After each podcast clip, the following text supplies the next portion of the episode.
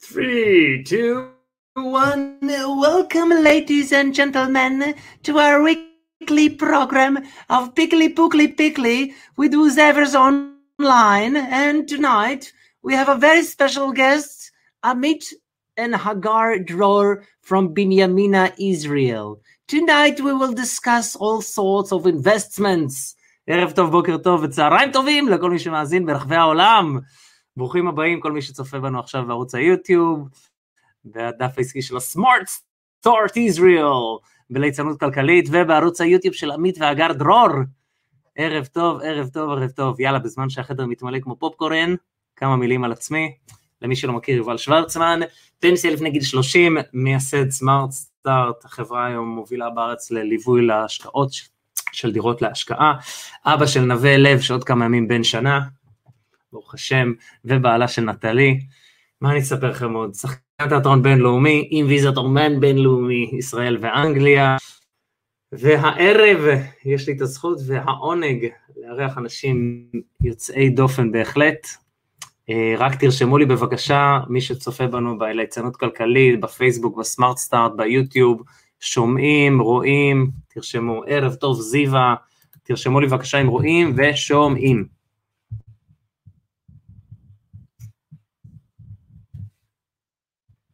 היי היי היי היי היי, ברוכים הבאים. מהמם. האם שומעים? רק תרשמו לי.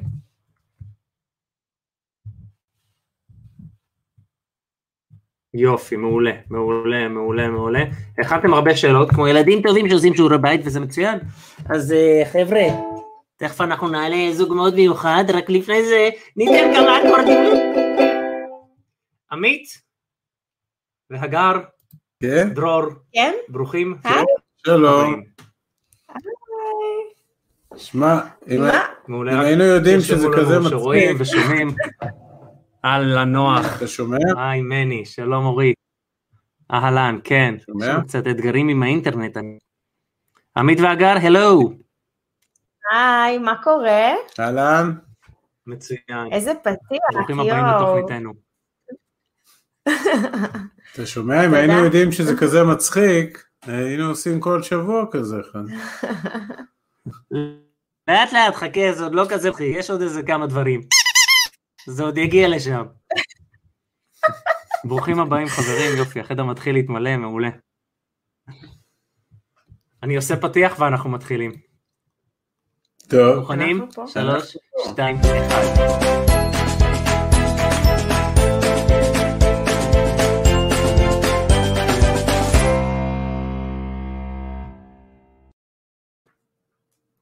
איזה יפה. פתיח יפה. ממי, אנחנו לא, אין לנו פתיחים כאלה. אני אעשה כזה גם, מה ממש זה? יפה. מה זה? זה היה תקופה שאנשים אה, עמדו היו- מול קהל, היו באים ביחד לאולמות. היה פעם דבר כזה. עמית והגר, ערב טוב, מה המצב? באמת. הכל מגניב, מה זה כיף לפגוש אותך ככה, ובכלל אה, לדבר לקהילה שלך ולהכיר אותך לקהילה שלנו גם. נראה לי שיש גם קווים משיקים, יש חבר'ה שמכירים אותנו, חבר'ה שמכירים אותך, אז בכלל שמח. כן, נכון? אני חושב שרוב מי ש...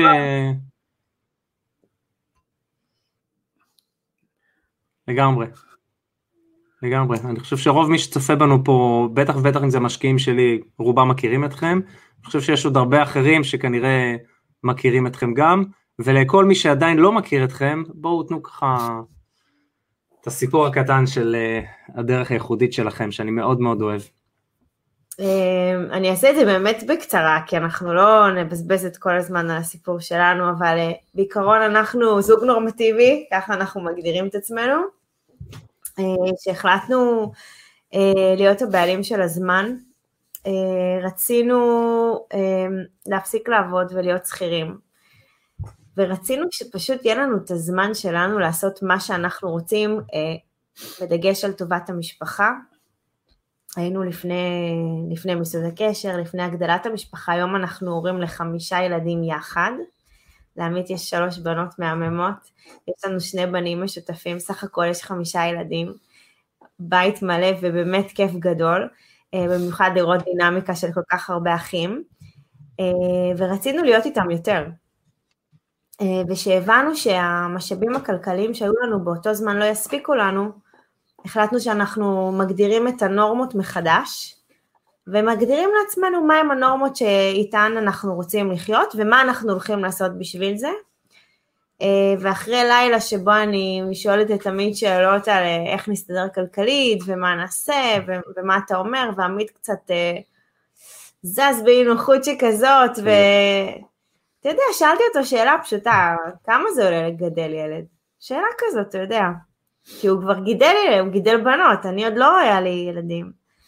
ואז הבנו שאיך שאנחנו רוצים לחיות לא יכול להסתפק אה, משתי המשכורות שהיו לנו, ואנחנו צוללים לתהליך זוגי, לתהליך משפחתי, זה תהליך מאוד הוליסטי, שאנחנו טורפים את הקלפים, מחליטים לצאת למסע זוגית, למסע זוגי, להיות הבעלים של הזמן שלנו, כי אנחנו מבינים שזה המשאב היקר ביותר, ואנחנו יוצאים ללמוד, יוצאים ללמוד איך אנחנו יכולים לייצר לעצמנו הכנסות פסיביות שאינן תלויות ביגיעת כפיים, ואנחנו עושים את זה. כן, אה, רק... אז אה, בזמנו עבדתם... עבדנו כן, אז יש לך פשוט קצת delay. יש פשוט delay עם האינטרנט. אה, כן. כן. תקשיב, אני מרגיש כמו אה, אלעד שמחיוף, ששואלים אותו שאלה, הולכים להכין קפה, חוזרים, ואז הוא עושה, אה? נכון? משהו כזה. הנה, אתה רואה? לא נורא, אנחנו נסתדר עם ה delay, קטן עלינו. תספרו קצת, אה, לא, לא, זאת אומרת, לא היה לכם גם עבודה רגילה. כן, היה לנו, עבדנו המון שנים בעבודות ריק. למסע? עבדנו בשב"כ, פשוט ככה. אה, אני עבדתי 18 שנה. 17. 17, עמית עבד 20, אה, התרגרת 20, נכון? 20, כן. 20 שנה. אני הייתי שם עד הצבא. אה, וזהו. לא, לא, לא היינו במקום ש... אם אני עושה כאילו, בהמשך לסיפור שהגר סיפרה, זה לא המקום הסטנדרטי או הפשוט או הרגיל או הטבעי שאתה אומר בוא הנה, אני פה אוכל חרא, סליחה על הביטוי, ובוא נצא ונפרוץ את החיים. נהפוך הוא, זה היה כלוב זהב. ואנחנו מבינים שזה כלוב זהב ואנחנו מעדיפים את הזהב על הכלוב. ו... ו... ולמעשה אנחנו מגדירים לעצמנו הגדרות מאוד מאוד מאוד קיצוניות, שלמרות כל הטוב הזה שאנחנו זוכים לו, זאת אומרת גם ברמה האישית והלאומית והציונית והכל, אז עשינו דברים מאוד מאוד חשובים, אבל, אבל כשאנחנו מבינים שבסופו של יום זה לא יספיק לנו, או מה שאנחנו משתכרים שם לא יספיק לנו אה, בשביל לחיות החיים שאנחנו רוצים, אז אנחנו מבינים שאנחנו הולכים לייצר איזשהו מנגנון שהוא יהיה פרלל, הוא יהיה מקביל לחיים במשך מספר שנים, אה, נמשיך לנסוע לעבודה, נמשיך לעשות מה שאנחנו עושים, נמשיך להתפרנס מהמשכורת, אבל את ההון שלנו אנחנו נתחיל להגדיל באמצעות השקעות, וכל הדבר היפה הזה, כל התיאוריות האלה, אה, התחלנו ללמוד אותם בצורה מאוד מאוד מעמיקה, בעיקר מחומרים גלויים ברשת, בעיקר בשעות של הפקקים בדרך, בלונדון אין פקקים, אבל בארץ יש פקקים, אז בעיקר בדרך אה, כל בוקר לעבודה וחזרה, וכל לילה היינו יושבים. אני רק רוצה להוסיף על זה שאנחנו מבינים... עכשיו ש... הגיעה בדיחה ללונדון. אה, כשאנחנו יוצאים לדרך אנחנו מבינים שאין לנו זמן אה, לפנות לטובת הלמידה, כי אנחנו עובדים בעבודה 24/7 ואין לנו זמן, אבל עכשיו הוא צחק. אבל הבנו שאין לנו זמן זה רק תירוץ, והחלטנו שאנחנו לא מקבלים את התירוץ הזה, ואנחנו הולכים לאתגר את עצמנו למצוא חלונות זמן ביום, שבו אנחנו מכריחים את עצמנו ללמוד. זה כאילו, אני שולחת פה מסר עכשיו ל... ביום ובלילה. ביום ובלילה. גם עוד כמה דברים על המשרד, כשעבדנו במשרד באותה תקופה מאוד היה לנו טוב. אהבנו את העבודה, זה מה שהיינו רגילים, זה מה שגם לימדו אותנו שצריך עבודה כזאת רצינית של אנשים בוגרים שמקבלים משכורת וכולי.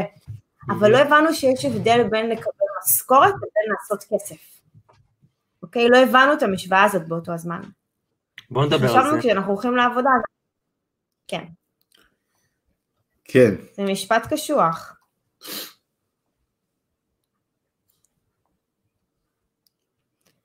זה ממש משפט קשוח. בואו בוא נדבר על זה קצת, על התובנה הזאת, כי זה חתיכת אה, משהו משמעותי. בעיקר עכשיו עם פסח, חג החירות, זה חתיכת הרמה. אז, קודם כל, אה, מחר, זה ספוילר, אבל מחר אנחנו מעלים איזשהו פוסט שבדיוק אה, עוסק בס, בדיוק בסוגיה הזאת שקוראים לו עבדים היינו עם סימן שאלה, ואנחנו עושים ניתוח של עבדות בעידן המודרני למול העבדות במצרים, וברוב הפרמטרים הגענו למסקנה שכבר עדיף להיות העבד במצרים, לפחות שם אתה גר ליד המקום העבודה, אז אתה לא צריך לעמוד בפקק בשביל להיות עבד.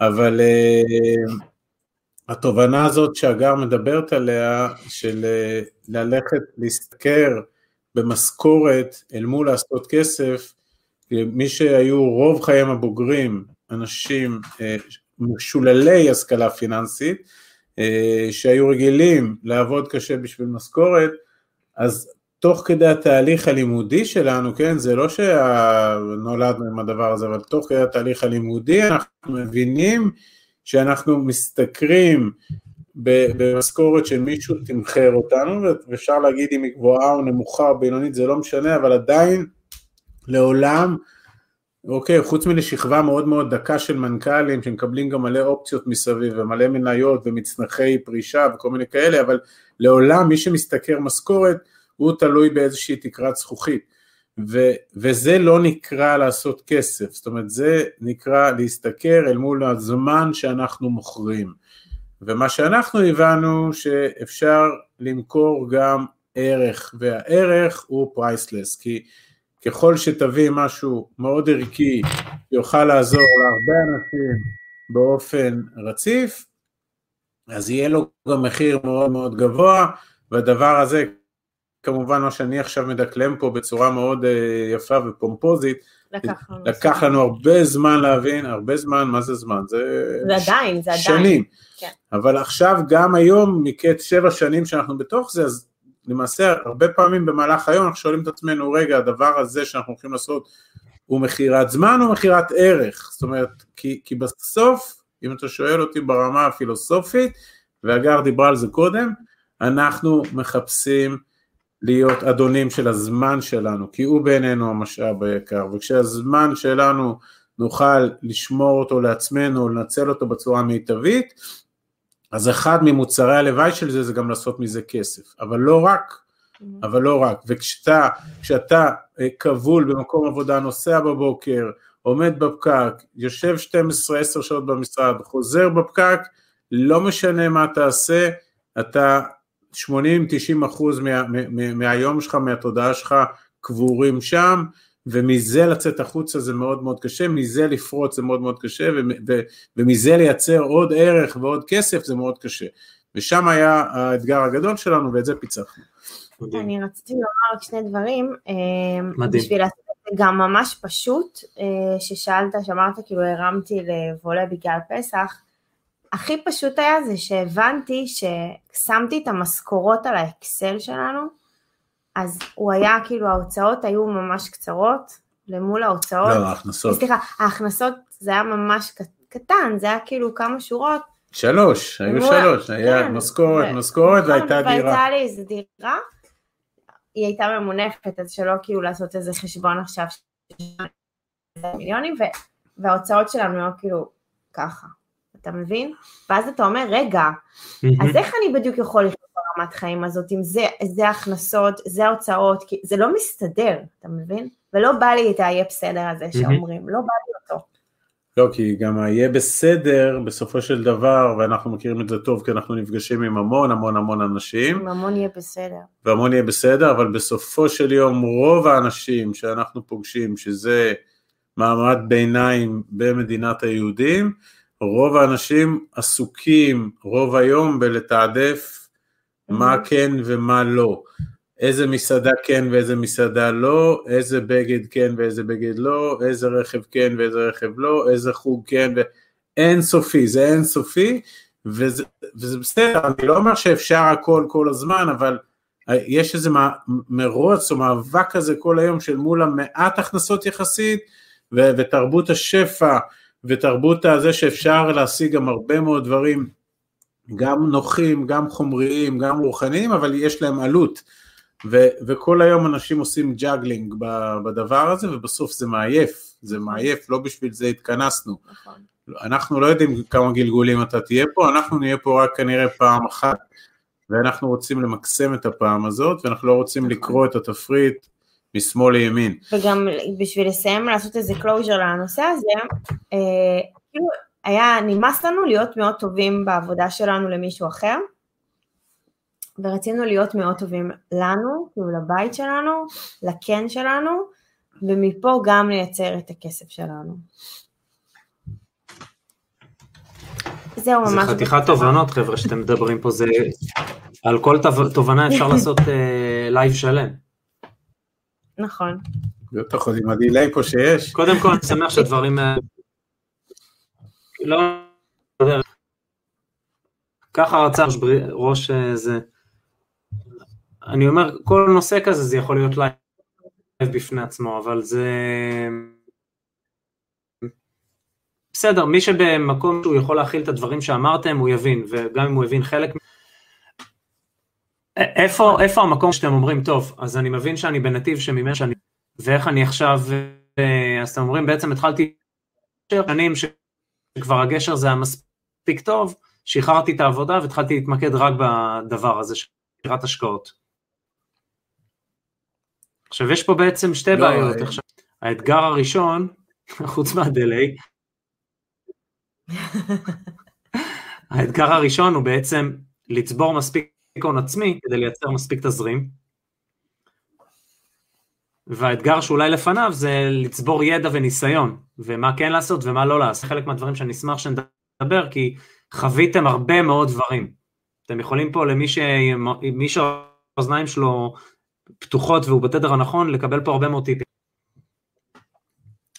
כן, אז אני, אני, אני אתחיל בהון העצמי, כי זה ברור, כי עד עכשיו דיברנו תיאוריה של כל מיני מילים יפות, להיות אדונים לזמן, והכנסות פסיביות, ו, ומרוץ עכברים, וכל מיני דברים כאלה שכולם מדברים עליהם, אבל אנחנו אה, במספר חודשים אחרי הלימוד המאוד מאוד אינטנסיבי שהיינו עסוקים בו על בסיס יומי, הבנו שאם אנחנו לא קופצים למים ולא יוצאים לדרך, אז כנראה נלמד את עצמנו לדעת, ובטח ליעדים שלנו לא נגיע, והיעד שלנו היה להגיע למצב שאנחנו יכולים להתנתק מהעבודה אחרי שש שנים, מאותו, מאותו צינור חמצן שהביא לנו את הכסף, ולשם כיוונו את כל התותחים, זאת אומרת אנחנו חייבים תוך שש שנים לייצר הון עצמי כזה שייצר הכנסות פסיביות כאלה שלמעשה יוכלו לשחרר אותנו מעבודה שהיינו רגילים אליה, זה ככה ממש בגדול היה, הייתה אסטרטגיה,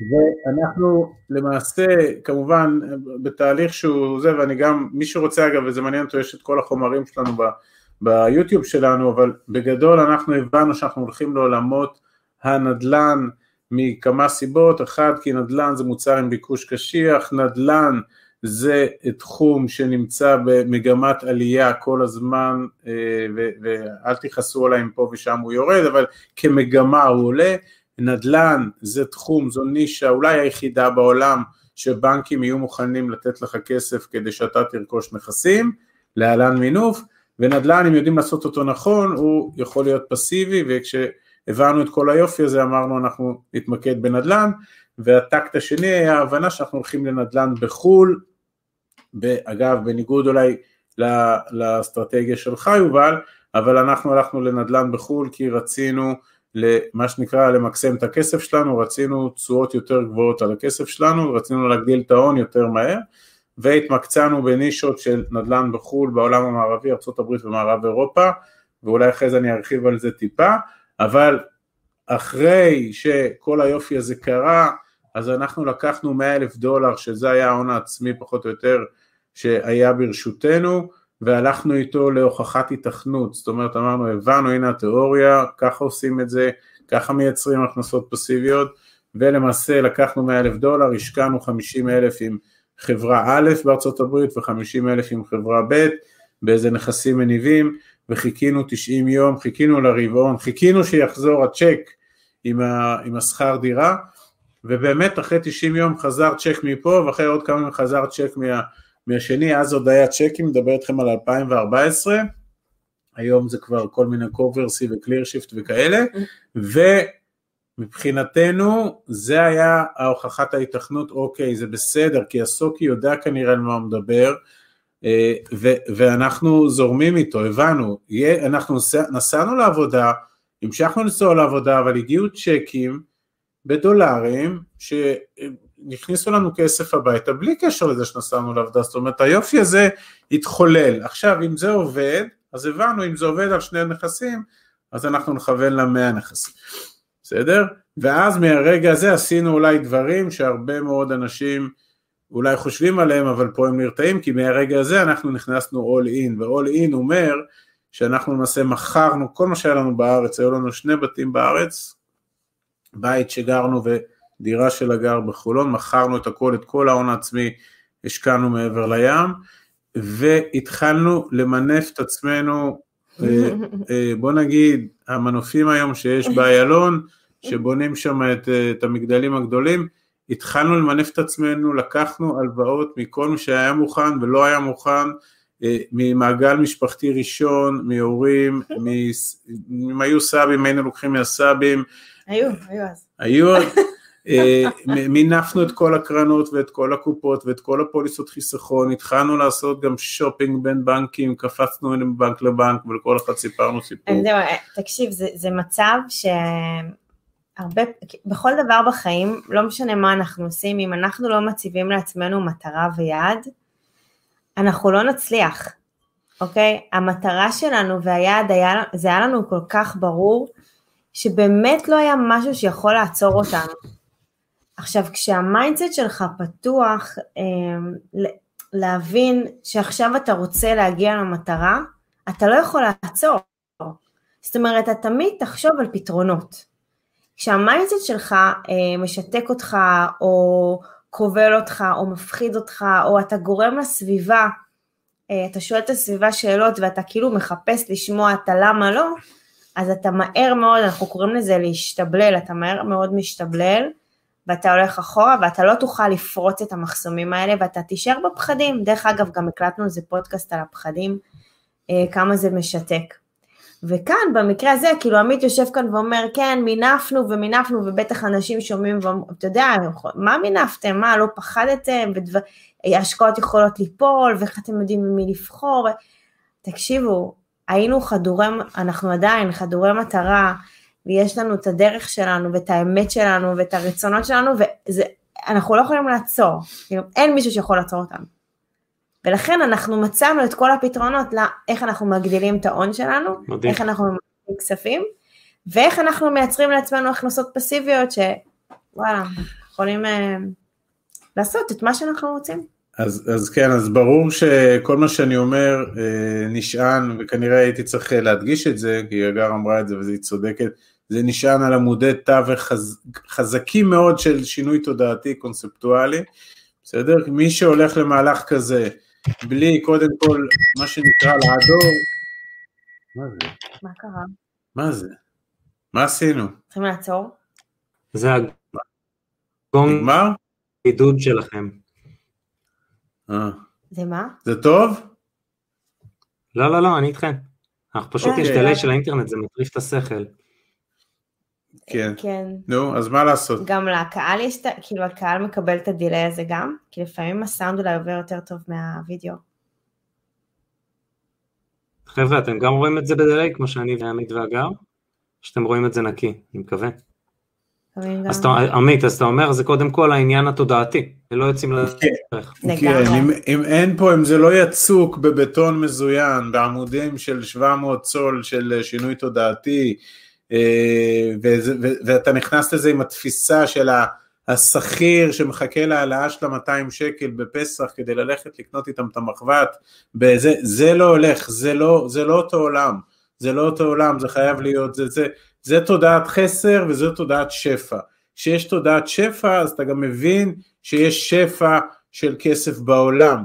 וכשיש שפע של כסף בעולם, אז תמשוך חלק ממנו אליך, ואיתו תדע לעשות השקעות. זה נשמע אולי... לא, זה כמו הדוגמה, כשהתחלנו ללמוד ושמענו כל מיני משפטים חדשים, אז, אז שמענו שהכסף על הרצפה, אוקיי? מה זה כסף על הרצפה? איפה הכסף הזה? כאילו, למה אני לא רואה אותו? מה זה, אני צריכה למצוא אותו? מה, מה זה אומר? ובאמת, אנחנו מדברים על זה הרבה בפודקאסטים, שלא הבנו מה זה אומר כסף על הרצפה. אתה, אתה מבין? לקח לנו זמן להבין את זה שלמעשה יש כל כך הרבה הזדמנויות סביבנו, אבל כשאנחנו שקועים, אתה יודע, ביום-יום ובשגרה, והולכים לעבודה, חוזרים, הילדים, זה הנה עכשיו אני ואתה, אתה רצת לקלח, עמית תרדים, אני קילחתי את ההוא, אתה יודע, ואז אתה חוזר לספה ואתה יושב ונגמר עוד יום וכזה. אבל אם אתה אומר, רגע, בוא עכשיו אני אשב או עם הבת זוג או עם הבן זוג או לבד, ואני גם אעשה לעצמי, אני אעשה, אני אעשה לביתי, אני, אני אקרא ספר טוב, אני אשמע הרצאה טובה, אני אראה דווקא איזה דוקומנטרי כלכלי אולי, וקצת אנסה להבין דברים שלא ידעתי, ופתאום אתה מתחיל לפתוח את הראש לכל מיני דברים, אבל אתה חייב להיות ב mindset הזה, אתה חייב להבין קודם, אנחנו, אנחנו קוראים לזה גב לקיר.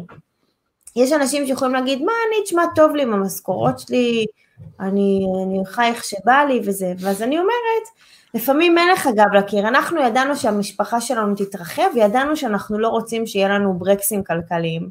אתה מבין? אז עשינו לנו גב לקיר, ולפעמים אנשים פשוט זורמים להם עם החיי היום-יום, ולא דואגים גם כמה שנים קדימה, אנחנו מדברים הרבה על זה, שכל היסודות פה של הפנסיות ושל ביטוח לאומי, כל הדברים האלה לא יהיו פה עוד 20-30 שנה, אנשים לא יודעים כמה פנסיות יהיו להם, הם חושבים שהנדלן שבבעלותם יעשה להם איזשהו כסף, mm, לא יודעת, כאילו, לא נראה לי.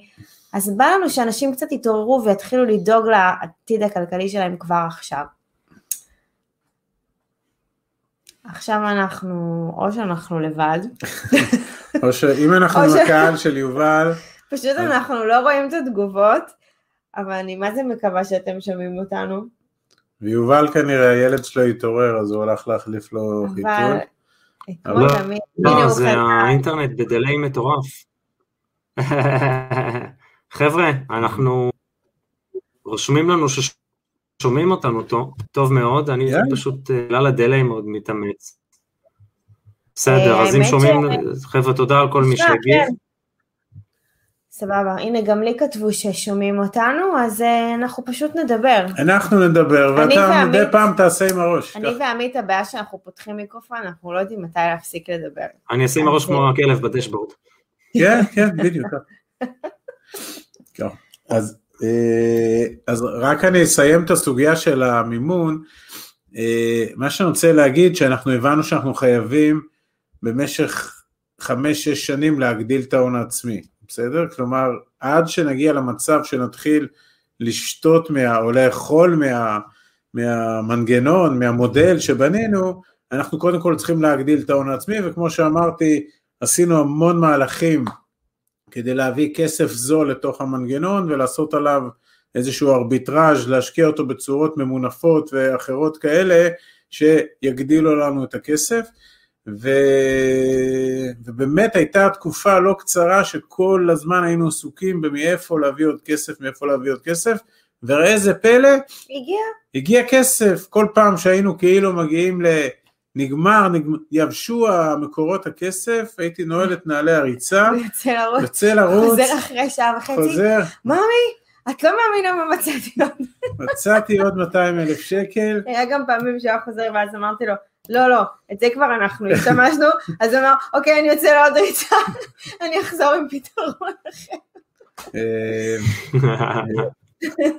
אה, הרעיון הוא שבאמת אין דבר כזה שחסר כסף בעולם, בטח לא אחרי 2020 שכל ממשלה נורמלית הדפיסה את עצמה לדעת, אבל למה אני אומר את זה? כי מלא מלא אנשים שמדברים איתנו אומרים לנו, זה הכסף האחרון שלי, זה הכסף לא, הראשון שלי. לא, זה שהם לא אומרים על הבית. רגע, שנייה, זה לא. ואני לא מסוגל לשמוע את המשפט, זה הכסף, מה זה הכסף האחרון? זה הכסף האחרון כי, כי הגדרת שהוא אחרון, כי אתה ב mindset תקוע עם ה-200 אלף שקל האלה.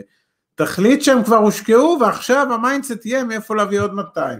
זאת חשיבה שתפרוץ דרך. מי שאומר יש לי 200 אלף, יש לי 300 אלף וזה הכסף האחרון שלי, אז יש לו בעיה, הוא לא יצליח לפרוץ, הוא לא יצליח לגדול פה. בסדר? בסוף אנחנו מדברים על, על, על אה, מודל שמייצר הכנסות פסיביות, אבל צריך הרבה כסף בשביל לייצר הכנסות פסיביות, זה לא קסם, זה לא אברה קדברה. ובשביל הכסף הזה, בהנחה שאנחנו שומרי חוק, אז צריך להביא כסף לתוך המנגנון.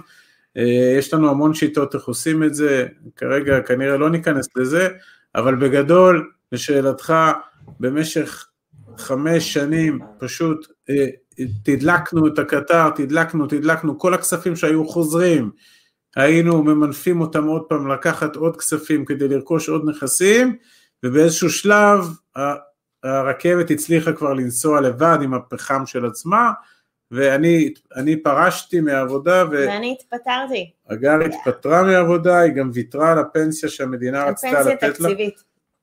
אה, שזה היה שוק שלעצמו, אם יש חבר'ה שמקשיבים ויש להם עכשיו פנסיות תקציביות, או אולי פרשו ויש להם פנסיה תקציבית, אז הם בטח כרגע אומרים, אוקיי, היא בטוח לא... בשלב זה הם יורדים מהשידור. היא בטוח מטורללת, הבחורה הזאת. אה, גם כך היה שאני הודעתי במשרד שאני מתפטרת, ואז לקח להם בערך שלושה חודשים לעכל את מה שאמרתי, אבל זה... אין לי שום בעיה עם זה. תרמתי את הכסף למדע.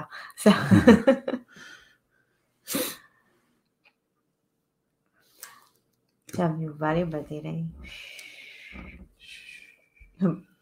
עכשיו אנחנו... עוד פעם הוא היה ירד? אה? בדרך כלל, אה, טוב, אתם יכולים לשאול שאלות עד שיובל יחזור. אבל איפה נראה את השאלות? מקווה ששומעים אותנו. אני אבדוק אם... יש לנו פה חבר'ה ממש, אורלי ואמיר שומעים אותנו, כי הם כתבו לי. מה הם כתבו? אם כן... מה הם כתבו? אולי אנחנו לבד בשידור. אולי. אחי, את צוחקת. רגע. אה, שומעים אותנו, סבבה. אז כנראה שיש לו דיליי אה, ליובלי, אז אנחנו נמשיך עד שהוא יחזור. אנחנו נארח את עצמנו. אה, מזל שאנחנו זוג, אז אה, רגע, לא, אבל הוא לא, שאל... לא, לא, אנחנו רציניים. הוא שאל על האחד על הבחירות. הכסף, כן. ואחרי זה על איך עשינו את ה... איך ידענו איפה להשקיע. אז אז רגע, אני רק רוצה לתת פתיח, ואז אתה תדבר כן. על הבחירת שחקנים. אני רק רוצה לומר שעמית עמית הזכיר קודם את הקטע שאנחנו נוסעים לעבודה ומקבלים כסף, אני לא אשכח את היום הזה, באמת, זה היה יום מכונן שהגיע כסף באמת אמיתי, ואמרתי לו, אוקיי, כל מה שאנחנו שומעים ועושים ורוצים קורה, אז אין מצב שאנחנו באמת לא נכנסים עולין, אז זה ממש לקחת אתכם איתנו לתהליך, כי היום אני, אנחנו מספרים לכם את זה בראייה, אתם מבינים, מספרים- לכם את זה בדיעבד, אבל תבינו ש, שזה קורה, אנחנו חזק חזק בתוך התהליך. ואז אנחנו לוקחים את עמית והגר של המשרד, אוקיי? איפה שהיינו כל כך הרבה שנים, כמו שכל אחד מכם נמצא בעבודה שלו, ואנחנו מתרגמים את זה לעמית והגר של הבית, אוקיי? ואז אנחנו אומרים, איך אנחנו מתנהגים במשרד, איך אנחנו עושים שם תוכניות עבודה, איך אנחנו יודעים שם להתארגן קדימה, איך אנחנו יודעים לשאול שאלות, לתכנן, אסטרטגיה, כל מיני מילים שלא חשבנו אף פעם להביא אותם לחיים האמיתיים, אוקיי? ו- ואז אנחנו מתחילים ליצור את התהליך האסטרטגי, ואז אנחנו מתחילים להבין שאנחנו צריכים לשאול שאלות, איך אנחנו בוחרים מי הצוות המנצח שאיתו אנחנו יוצאים לדרך. כי אנחנו רוצים הכנסות פסיביות, אנחנו לא הולכים להחליף את העבודה שלנו במשרד בלהיות עכשיו נדל"ניסטים בארצות, בארצות הברית, ממש לא, אני לא טסה לארצות הברית, אני לא יודעת לבחור שם איפה להשקיע, אני לא מבינה במיסי קיץ ומיסי חורף, אני לא מבינה בזה, אני גם לא רוצה להבין בזה, אני רוצה ללכת לים, אני רוצה לחשוב, אני רוצה לפתח את החשיבה, ואני רוצה להיות בבית עם המשפחה שלי, אני רוצה לאכול איתם צהריים, אני רוצה ללכת ברגל להביא את הבן שלי מהגן, כי זה כיף לי, וככה אני רוצה לחיות. ועכשיו, אני מעבירה לך את השידור. כן, אז מה שהתוצר לוואי של מה שאנחנו אומרים זה שלמעשה אנחנו נחפש הכנסות או נחפש השקעות שבכל מקרה בדקה אחרי שהשקענו את הכסף איפה שהשקענו אנחנו לא הולכים להתעסק עם ולנהל את ההשקעות האלה. אני מניח שחלק לא מבוטל מהקהל או מהקהילה של יובל הולכת ב- בלוד ובקריית מוצקין ובזה ומטפסת במדרגות ומחפשת נכסים וירושה ומי מת וכל מיני אחוזי בנייה וקונים ומשפצים ומשכירים וזה והדייר בוכה ומחליפים לו את הצינור. אנחנו לא רוצים את זה.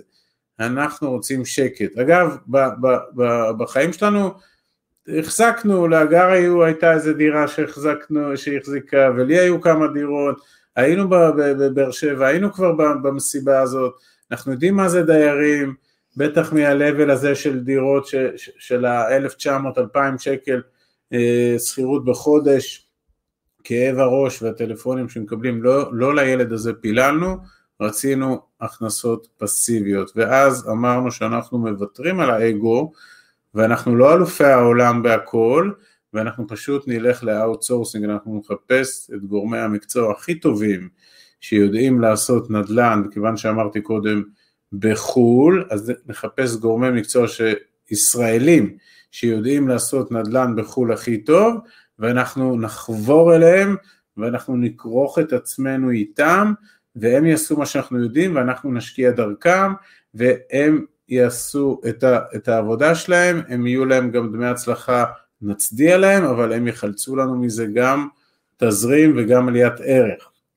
לימים קראנו למודל הזה מודל שחקני האלפא, שלמעשה התחלנו לחפש בנרות מי הן החברות הישראליות שיודעות לעשות נדל"ן הכי טוב בעולם המערבי, למה העולם המערבי? מבחינתנו אגב זה ארצות הברית ומערב אירופה, כי התחלנו לגדר את הסיכונים, רצינו רגולציה, רצינו שקיפות, רצינו מערכת חוק דומה לשלנו, רצינו שפה שאנחנו יכולים להבין, ורצינו לנטרל הרבה מאוד ראשים שאפשר לחטוף חלילה במזרח או באסיה או באפריקה, אנחנו בטוחים שיש הזדמנויות נדל"ן פנטסטיות באפריקה, אבל גם כל בוקר יכול לקום שם איזה ראש שבט כזה או אחר ולהשתלט לנו על הנדל"ן, העדפנו את הדברים האלה לוותר וללכת לעולם העשיר, הנאור, אפשר כמובן להתווכח גם אם זה עשיר ונאור. האמת שכבר יש שאלות שאני, חבר'ה, המהממים שלנו רושמים לי בוואטסאפ, אז תסלחו לי שאני לפעמים קצת מסיטה את המבט,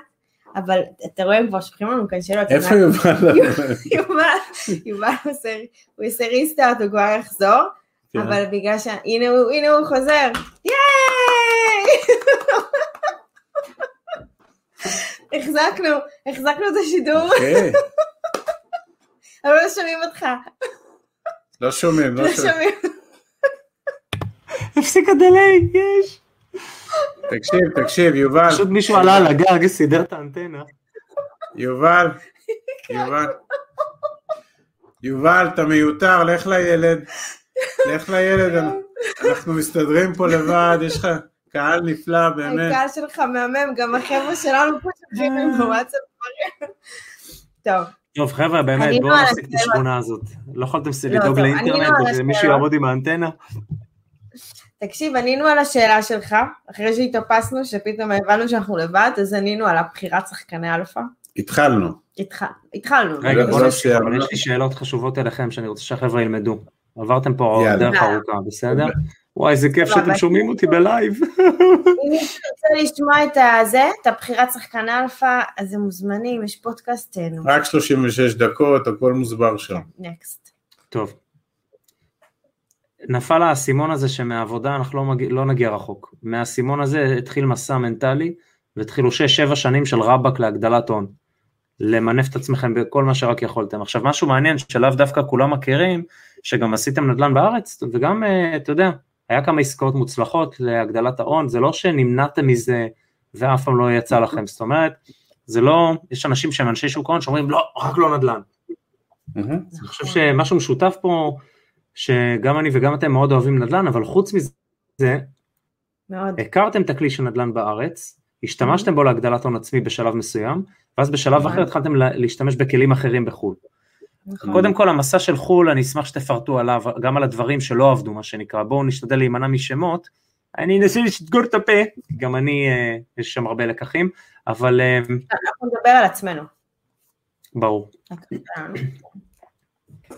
רגע, אני חבר'ה. מלא תגובות, אנחנו נשתדל לענות על הכל אה, בסיום עם האינטרנט, עם ה- איש על האנטנה לא ייפול. לא, הנה אינטרנט, אחלה, זה הכל פיקס, אל תגידו. כלום על האינטרנט. תשמע רגע, רק לגבי הנדל"ן בארץ וזה, אנחנו, אין לנו, אה, מבחינתנו הנדל"ן זה לא המטרה, זה אמצעי, מהמם. בסדר? ולכן גם אמרנו כש, כשלא היית פה, שאנחנו הולכים לנדל"ן מערב אירופה וארצות הברית, בגלל 1, 2, 3, 4, אה, ובאמת אה, עשינו נדל"ן בארץ, אה, רק כשאנחנו יצאנו לדרך ב-2014, אז כבר הנדל"ן בארץ בתפיסה שלנו היה יחסית יקר, והתשואות היו נמוכות והמיסוי היה גבוה, מי שזוכר איפשהו ב-2014 ביוני יולי גם נכנס שם כל מיני, אה, עלה מס אה, רכישה כן. וכל מיני, סליחה, כאלה, ולכן אה, זה לא, אין בעיה ציונית, אנחנו לא ברחנו מעבר לים כי יש לנו בעיה עם המדינה, פשוט חיפשנו למקסם את הכסף, במקום שלושה אחוז תשואה חיפשנו את השמונה נכון. תשעה אחוז, זה הכל, אה, גם, גם חשוב לציין שאנחנו עשינו נדל"ן גם כל אחד בנפרד, שזה קווים כאילו מקבילים, פרללים שלי ולעמית היו בחיים שלנו לפני, אה, עמית עשה נדל"ן בבאר שבע, אני עשיתי נדל"ן בחולון, זו העיר שבה נולדתי, וזיהיתי מגמות נדל"ן והצלחתי לעשות אה, מה שהיום קוראים לזה פליפים, ולקנות ולמכור וכולי, ובאמת הצלחתי להגדיל את ההון שלי.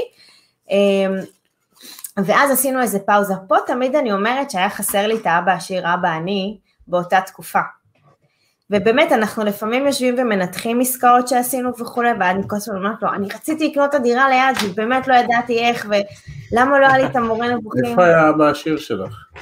הוא היה בספר, נמנם לו. אמ, וזה גם דברים שאני מדברת איתם, באמת גם עם, עם אבא שלי ועם ההורים שלי, על ה... איך לא ידעתי שאני יכולה למנף, ואיך לא ידעתי שאני יכולה לקחת את המשכנתה הזאת, אתה מבין כל מיני דברים, אז אנחנו מאוד אוהבים נדל"ן, אנחנו, אמ, כאילו, זה, זה, נדל"ן זה אנחנו. אמ. פשוט ראיתי כמה שאלות למה נדל"ן בחו"ל ולמה נדל"ן בארץ, זה כי, כי אנחנו אה, עשינו מה שידענו באותה תקופה, זה היה רלוונטי עד אה, 2000 ו... אני זוכרת, 2000 ו... מה? לא, השנים כאילו היו 2008, 2009, 2010, שעוד היה כזה peak, ש... שידענו יותר את המחירים וכולי, ואז כבר הבנו שאנחנו רוצים תשואות יותר גדולות, ואז פיתחנו את המנגנון של הבחירת שחקן, את המודל בחירת שחקני אלפא, ואז הבנו שאנחנו יוצאים החוצה, ו, וזה הרף שה, המינימום שלנו, ה-7% תשואה שאנחנו, אוקיי. נטו. סליחה, שאנחנו מדברים עליו. זאת אומרת, זו- אני רוצה לפחות התוצאה שבע. שלך. אוקיי, אז בואו בוא, בוא כן. נפשט פה כמה דברים. בן אדם סתם אומר, אני היום רוצה עשרת אלפים שקל הכנסה פסיבית, ואז אני אומר, אין בעיה, תסתכל אה, שנתי, זה 120 אלף שקל, ונניח שהיית עושה עשרה אחוז נטו בשביל לפשט את הדוגמה, זה אומר שאתה צריך הון עצמי של מיליון 200. כן, אנחנו אומרים יותר מזה. אתה רוצה... לא, לא, שנייה, אני, אני אומר רק כדי ליישר קו עם כל מי ששומע, כי לא, יש פה חלק שהם כבר יותר מנוסים, אני מזהה פשוט כי אני מכיר חלק פחות מנוסים, אז אני מנסה ככה לתת את השפה לכל מי שאיתנו. אז אני אומר, זה בהנחה להגדלת הון עצמי, בן אדם מתחיל עם 100-200 אלף שקל, אני אומר, זה היעד שלך וזה מה שאתה יודע לעשות מבחינת תשואה, לשם אתה צריך להגיע כשלב ראשון. עכשיו אתם אומרים, אה, רצינו לפחות 7% נקי, ובניגוד ל-3%, כשאתם אומרים 3% אתם מתכוונים להכנסה משכירות. שכירות חלקי עלות ההשקעה. Hmm? ומתוך, אבל פה אין התייחסות לעליית ערך, זאת אומרת שאמרתם אני לא בונה על עליית ערך כי אני מחפש את התזרים. לא, היא רגע, לא שנייה, רלוונטית. שנייה. אני, אני אנסה רגע ל, ל, להסביר. קודם כל, אנחנו לא רוצים 7%, אנחנו רוצים 17%. כולם רוצים את זה. אני אומר, בפרספקטיבה שלנו, שבע שנים בהשקעות במודל, אנחנו יודעים להגיד שהמודל שלנו, התזרימי, מייצר 7% נטו. אגב, 7% נטו בעולם של קרוב ל-30% מס, זה 10% ברוטו. בסדר? כשאנחנו מדברים על הנטו וברוטו זה בערך המספרים. ולכן אה, אה, אנחנו אומרים שבסוף המודל בעסקאות המניבות יניב לנו כ-7% נטו, וזה לא קשור לעליית הערך, עליית הערך שקורית במדינה שלנו, שמושפעת מאלף ואחת דברים, יכולה כמובן לקרות בכל מקום אחר בעולם.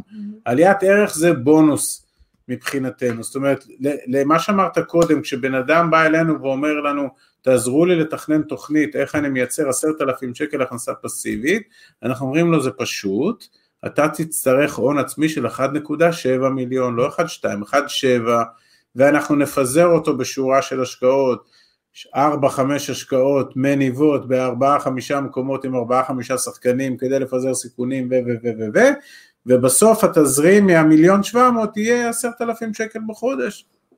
פשוט מאוד. עכשיו מה קורה? אותו בן אדם בא אלינו ויש לו אולי 300 או 400 אלף שקל רק, אין לו מיליון 700, ואז אנחנו תמיד שואלים, ואולי אני פה קצת קופץ קדימה, כי אנחנו פשוט רוב היום עוזרים לאנשים בלתכנן אסטרטגית שנים קדימה איך לייצר הכנסות פסיביות, אנחנו שואלים שתי שאלות, כל מי שבא לדבר איתנו, כמה ומתי. כמה הכנסה פסיבית יובל שוורצמן רוצה ומתי הוא רוצה שזה יקרה? ואז יובל אומר עשרת אלפים שקל בחודש סבבה מתי אתה רוצה? אני רוצה את זה עוד חמש שנים סבבה כמה כסף יש לך לצאת לדרך? או שאתה חושב שיש לך אחרי זה אנחנו מראים לו שיש לו הרבה יותר ממה שהוא יודע כן? אבל נגיד הוא אומר חמש מאות אלף. ואז אנחנו אומרים לו מצוין. אז המשימה של יובל היא במשך החמש או שבע שנים הקרובות לפי המתי שלו היא להגדיל את החמש מאות לאחד שבע על ידי השקעות ועל ידי כל מה שאנחנו עושים בכל השנים האלה הוא אדיש לתזרים כי גם אם יחזור תזרים הביתה גם אם יחזור תזרים הביתה התזרים הזה יהיה, יחזור למנגנון. אתה איתנו נשמה? רק תחזיר את הסאונד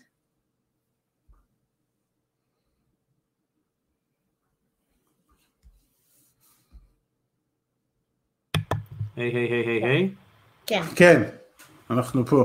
שמעת את הסוף? עכשיו נראה לי אצלכם מישהו עלה על הגג, שיחק עם האנטנה. אצלנו? החולדות. באמת? טוב, אני... אמרת אני- כמה שאלות יפות, אמרת כמה ומתי. אמרתי כמה, ומתי. אז יובל שוורצמן רוצה עשרת אלפים שקל הכנסה פסיבית, מתי הוא רוצה את זה? עוד שבע שנים. כמה הון עצמי יש לו בשביל זה? הוא יוצא לדרך עם 500 אלף. מצוין, המשימה של יובל היא במשך שבע שנים, כי זה הכמה שלו, סליחה, זה המתי שלו, להגדיל את ה-500 ל-1.7 על ידי השקעות. ההשקעות האלה במהלך השבע שנים, אם הן מחזירות כסף הביתה, הכסף הזה לא הולך לקנות מצרכים בנוטינג היל, לא, לא, לא, הכסף הזה חוזר, מצטבר בתוך המנגנון ואיתו הולכים למנף עוד הלוואות כדי לרכוש עוד נכסים. עד היום שההון העצמי לא מגיע ל-1.7, לא נוגעים בכספים, לא צורכים את הכספים החוזרים, אלא צוברים אותם, לוקחים איתם עוד מינופים. ביום שהגעת ל-1.7, אתה מפזר את ההון הזה בכמה השקעות לפי איזשהו מודל של ניהול ופיזור סיכונים, ומתחיל לאכול את הזה. זה מי שרוצה עשרת אלפים, מי שרוצה עשרים אלף צריך שלושה וחצי מיליון שקלים, ומי שרוצה ארבעים אלף צריך שבעה מיליון שקלים. נורא יפה פשוט. יפה מאוד. זאת אומרת, יש פה איזשהו אלנט של אחרי העבודה המנטלית, גם משמעת, לא לגעת בכסף הזה איקס שנים עד שמגיעים ליעד שהצבנו לעצמנו. כשהגדילה ההונית פה בעצם שאתם מתייחסים אליה, שאנחנו מנסים להגיע, לפי ההשקעות הנוכחיות, היא באזור ה-7% שנתי. לא, לא, זה עוד לפני שמינפנו. זה עוד לפני שמינפנו, כי אני אגיד פה שני דברים. קודם כל, בתקופת הגדילה, הגדלת ההון, אנחנו כנראה נלך ליותר עסקאות יזמיות ולא עסקאות מניבות, ובעסקאות יזמיות אנחנו נצפה לעשרה אחוז נטו, בסדר? למה אני, למה אני הולך ליזמיות? כי התשואות שם יותר גבוהות ואני גם אדיש לתזרים, כי אני מזכיר, אם יש תזרים, אני מחזיר אותו למנגנון, ואם אין תזרים, סימן שהלכתי לעסקאות עם תשואות יותר גבוהות. אז זה כבר לא 7%, זה 10%, זה 1, 2. רגע, אני רק אפשט עמית למי שמקשיב, עמית מתכוון עסקאות כאלה או עסקאות אחרות, כי יש, יש עסקאות בכלים האלה של השקעה בקרנות בחו"ל שמקבלים כסף כל רבעון נניח, אבל יש עסקאות שהן יותר, אה, כמו שעמית הגדיר אותן, יזמיות, שהתשואה יותר גבוהה ואנחנו נקבל אותה בסוף תקופה ולא כל רבעון, ולכן גם התשואה לרוב שאנחנו נקבל כמשקיעים תהיה יותר גבוהה שם. נכון, בעיקר מי שלא כל כך יודע מה ההבדל בין מניב ליזמי, אז מניב זה השכר דירה שאנחנו מקבלים הכי פשוט, והיזמי, לתמיד לדמיין, עלינו עם הטרקטור על השטח, בנינו בית ומכרנו אותו וזה לקח שנתיים, בשנתיים האלה אין תזרים, כי אנחנו בבנייה, אבל אחרי שעשינו אקזיט, אז חוזר כל הכסף ביחד עם תשואה יותר גבוהה. אז זה אחד, אבל אנחנו גם, כדי לעזור לכסף, אנחנו נלך לכלים מינופיים, הכלי הכי טוב שאנחנו משתמשים בו בשנים האחרונות נקרא פוליסת חיסכון, אה, להרחיב על זה? כן, בבקשה, כמה מילים בכלל על כלים, ואז אני רוצה שנדבר על סוגי השקעות. אוקיי, אז הכלי, אנחנו, ואני מזכיר עוד פעם, המשימה היא להגדיל את ההון העצמי במשך השנים של המתי. כלומר, אמרנו עשרת אלפים שקל אנחנו רוצים תוך שבע שנים, ויש לנו רק חצי מיליון שקל, אנחנו חייבים לעזור לחצי מיליון הזה. לבד הוא לא יגיע, הוא לא יגיע, הוא לא יגיע, אז אין פה, ליאור סושה עוד לא יופיע, הוא לא יגיע לבד, הוא צריך עזרה. הוא צריך עזרה, אפילו האף שלך אדום לא יעזור לזה, לא יעזור. ולכן, תביא את האף, אני לא מזהה אותך, אני לא מזהה אותך בלי האף, קיבינימה. אין, תראי מה זה, כמה הוא למד שם באקדמיה. כזה? הנה. כן. טוב. תמשיך עמית, אתה מתפזר יותר ממני. חייבים לעזור לכסף לגדול. הכלי הכי טוב שיש היום בשוק, וכמובן אה, הערות אזהרה בתחילת השידור ובסוף, כל מה שאנחנו עשינו זה אנחנו עשינו... מבוסס על סיפור. מסופר, כן. מבוסס על סיפור סיפורי אמת, אמיתי. אבל כל מי שהולך למהלכים כאלה, שייקח התייעצות וזה, בסדר? שלא מחר יקפצו אנשים מהביג בן, בסדר אה, יובל? אני לא יודע, הקהל שלך... שמעתם חבר'ה, שאף אחד פה לא, זה לא המלצה, זה סיפור שלהם והסיפור שלי. קחו מזה, אבל תעשו באחריות, קחו ייעוץ מקצועי. זהו, תודה. פתרנו את עצמנו, בואו נמשיך. יאללה, סבבה. אז מה שאנחנו עושים, הולכים לכלי שנקרא פוליסת חיסכון. פוליסת חיסכון, מי שלא יודע, זה כלי פיננסי שמשווק על ידי חברות הביטוח בישראל, ויש לו שני יתרונות מאוד גדולים אל מול שאר הכלים. אחד, אפשר להשקיע בו כל סכום, לא את ה-70 אלף של הקופת גמל להשקעה עם התקרה, ולא 18 אלף שקל 400 של הקרן השתלמות, שכל הזה, קשקושים, זה חוזר לתודעת חסר, 70 אלף שקל לא יעזור לי. הרגע אמרתי שאנחנו צריכים 1.700, מיליון 700, אז 70 אלף שקל זה לקנות שווארמה, בסדר? בוא, בוא רגע נשים את, ה, את הזה, או הרבה שווארמות, אבל זה לא יעזור לי.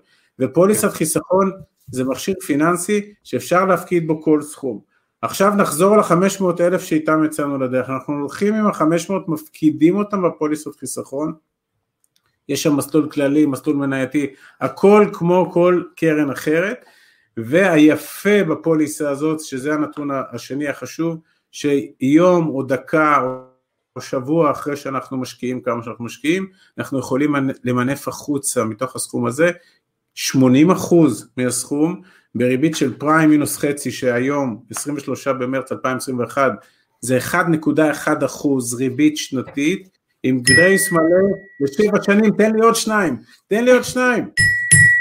תודה רבה. עכשיו אני אסביר בעברית מה קרה. גונגים שכמוך.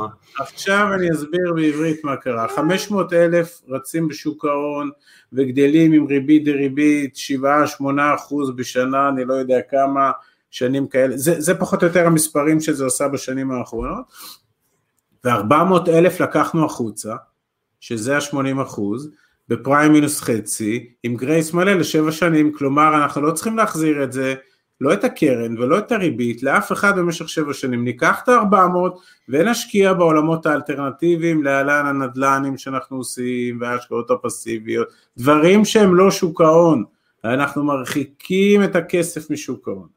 עכשיו מה קרה? ה-500 הם כבר עובדים כמו 900, ה-500 בשוק ההון מתגלגל, ו-400 בחוץ יושקע נגיד בעסקאות נדל"ניות יזמיות של 10%, ואז ה-500 יעשה 7% וה-400 יעשה 10%, נכון? יופי, בראבו. עכשיו רואים שבע שנים, ותראה מה קרה מה-500 אלף שלך בשבע שנים, וזה למעשה Game Changer. כי יש אנשים עם מיליון שקל שימשכו החוצה 800 וישקיעו אותו, ויש אנשים עם 2 מיליון שקל שימשכו החוצה 1.6 וישקיעו אותו, אז כבר רץ אצלם 3.6, ויש אנשים עם 4 מיליון שימשכו החוצה 3,200, בסדר? ומי שמבין את הדבר הזה, אה, ואנחנו מדברים עם המון המון אנשים, ואנחנו מסבירים את זה להמון המון אנשים, ואנחנו רואים יום אחרי יום, אנשים מבינים זה Game Changer, בסדר? זה עוזר לכסף שלנו מאוד לגדול. עכשיו אחרי שבע שנים, בואו רגע נדמיין, אז גם ה-500 בעצמו, אם המינוף הזה הוא לא יגיע ל-1.7, אבל אם היינו יוצאים עם 700 או 800 ועושים את הדבר הזה, כי אני כבר אומר לך, כשאתה אומר לי יש לי 500 אה, אה, נזיל, אז אני, אצל 80% מהאנשים אני אדע להראות להם מאיפה יש להם איזשהו עודף תקציבי, שממנו הם יוכלו לייצר עוד הלוואה של 200 או 300 אלף שקל, ואז יחברו אותה ל-500, אז אנחנו נכנסים למשחק עם 800, נשים 800 בפוליסה, נחלץ החוצה 640, אם אני לא טועה במתמטיקה, אנחנו רצים עם מיליון וחצי שקל כבר במשך שבע שנים, בסדר? ואז אחרי שבע שנים נקרא ל-800 הביתה, נקרא לרווחים משוק ההון הביתה אחרי ששילמנו כמובן 25% מס רווחי הון, ונקרא לרווחים מהנדל"ן או מאלטרנטיבי הביתה, אבל שם נחשב שש שנים כי השנה השביעית תהיה הריבית שנחזיר, לא שכחתי שצריך לשלם ריבית. תאסוף את כל המספרים האלה ביחד, תגיע איפשהו לאזור 1.7, עכשיו תעבור לשורה של השקעות מניבות, והנה עשרת אלפים שקל שלך. באותם שבע שנים, בכמה אחוזים לפי המודל הזה הכסף אמור לגדול, בהנחה ששוק ההון עשה, לא יודע מה, את החמישה אחוז שלו, ואפילו ארבעה אחוז אחרי הריבית ששילמנו, והנחה שההשקעות היזמיות ברובם הצלחנו. זה אמור להגיע למאה אחוז. זאת אומרת הכפלת הכסף תוך שבע שנים. כן, כן. זאת אומרת החצי מיליון הפך למיליון. כן, אבל נכנסנו עם 800.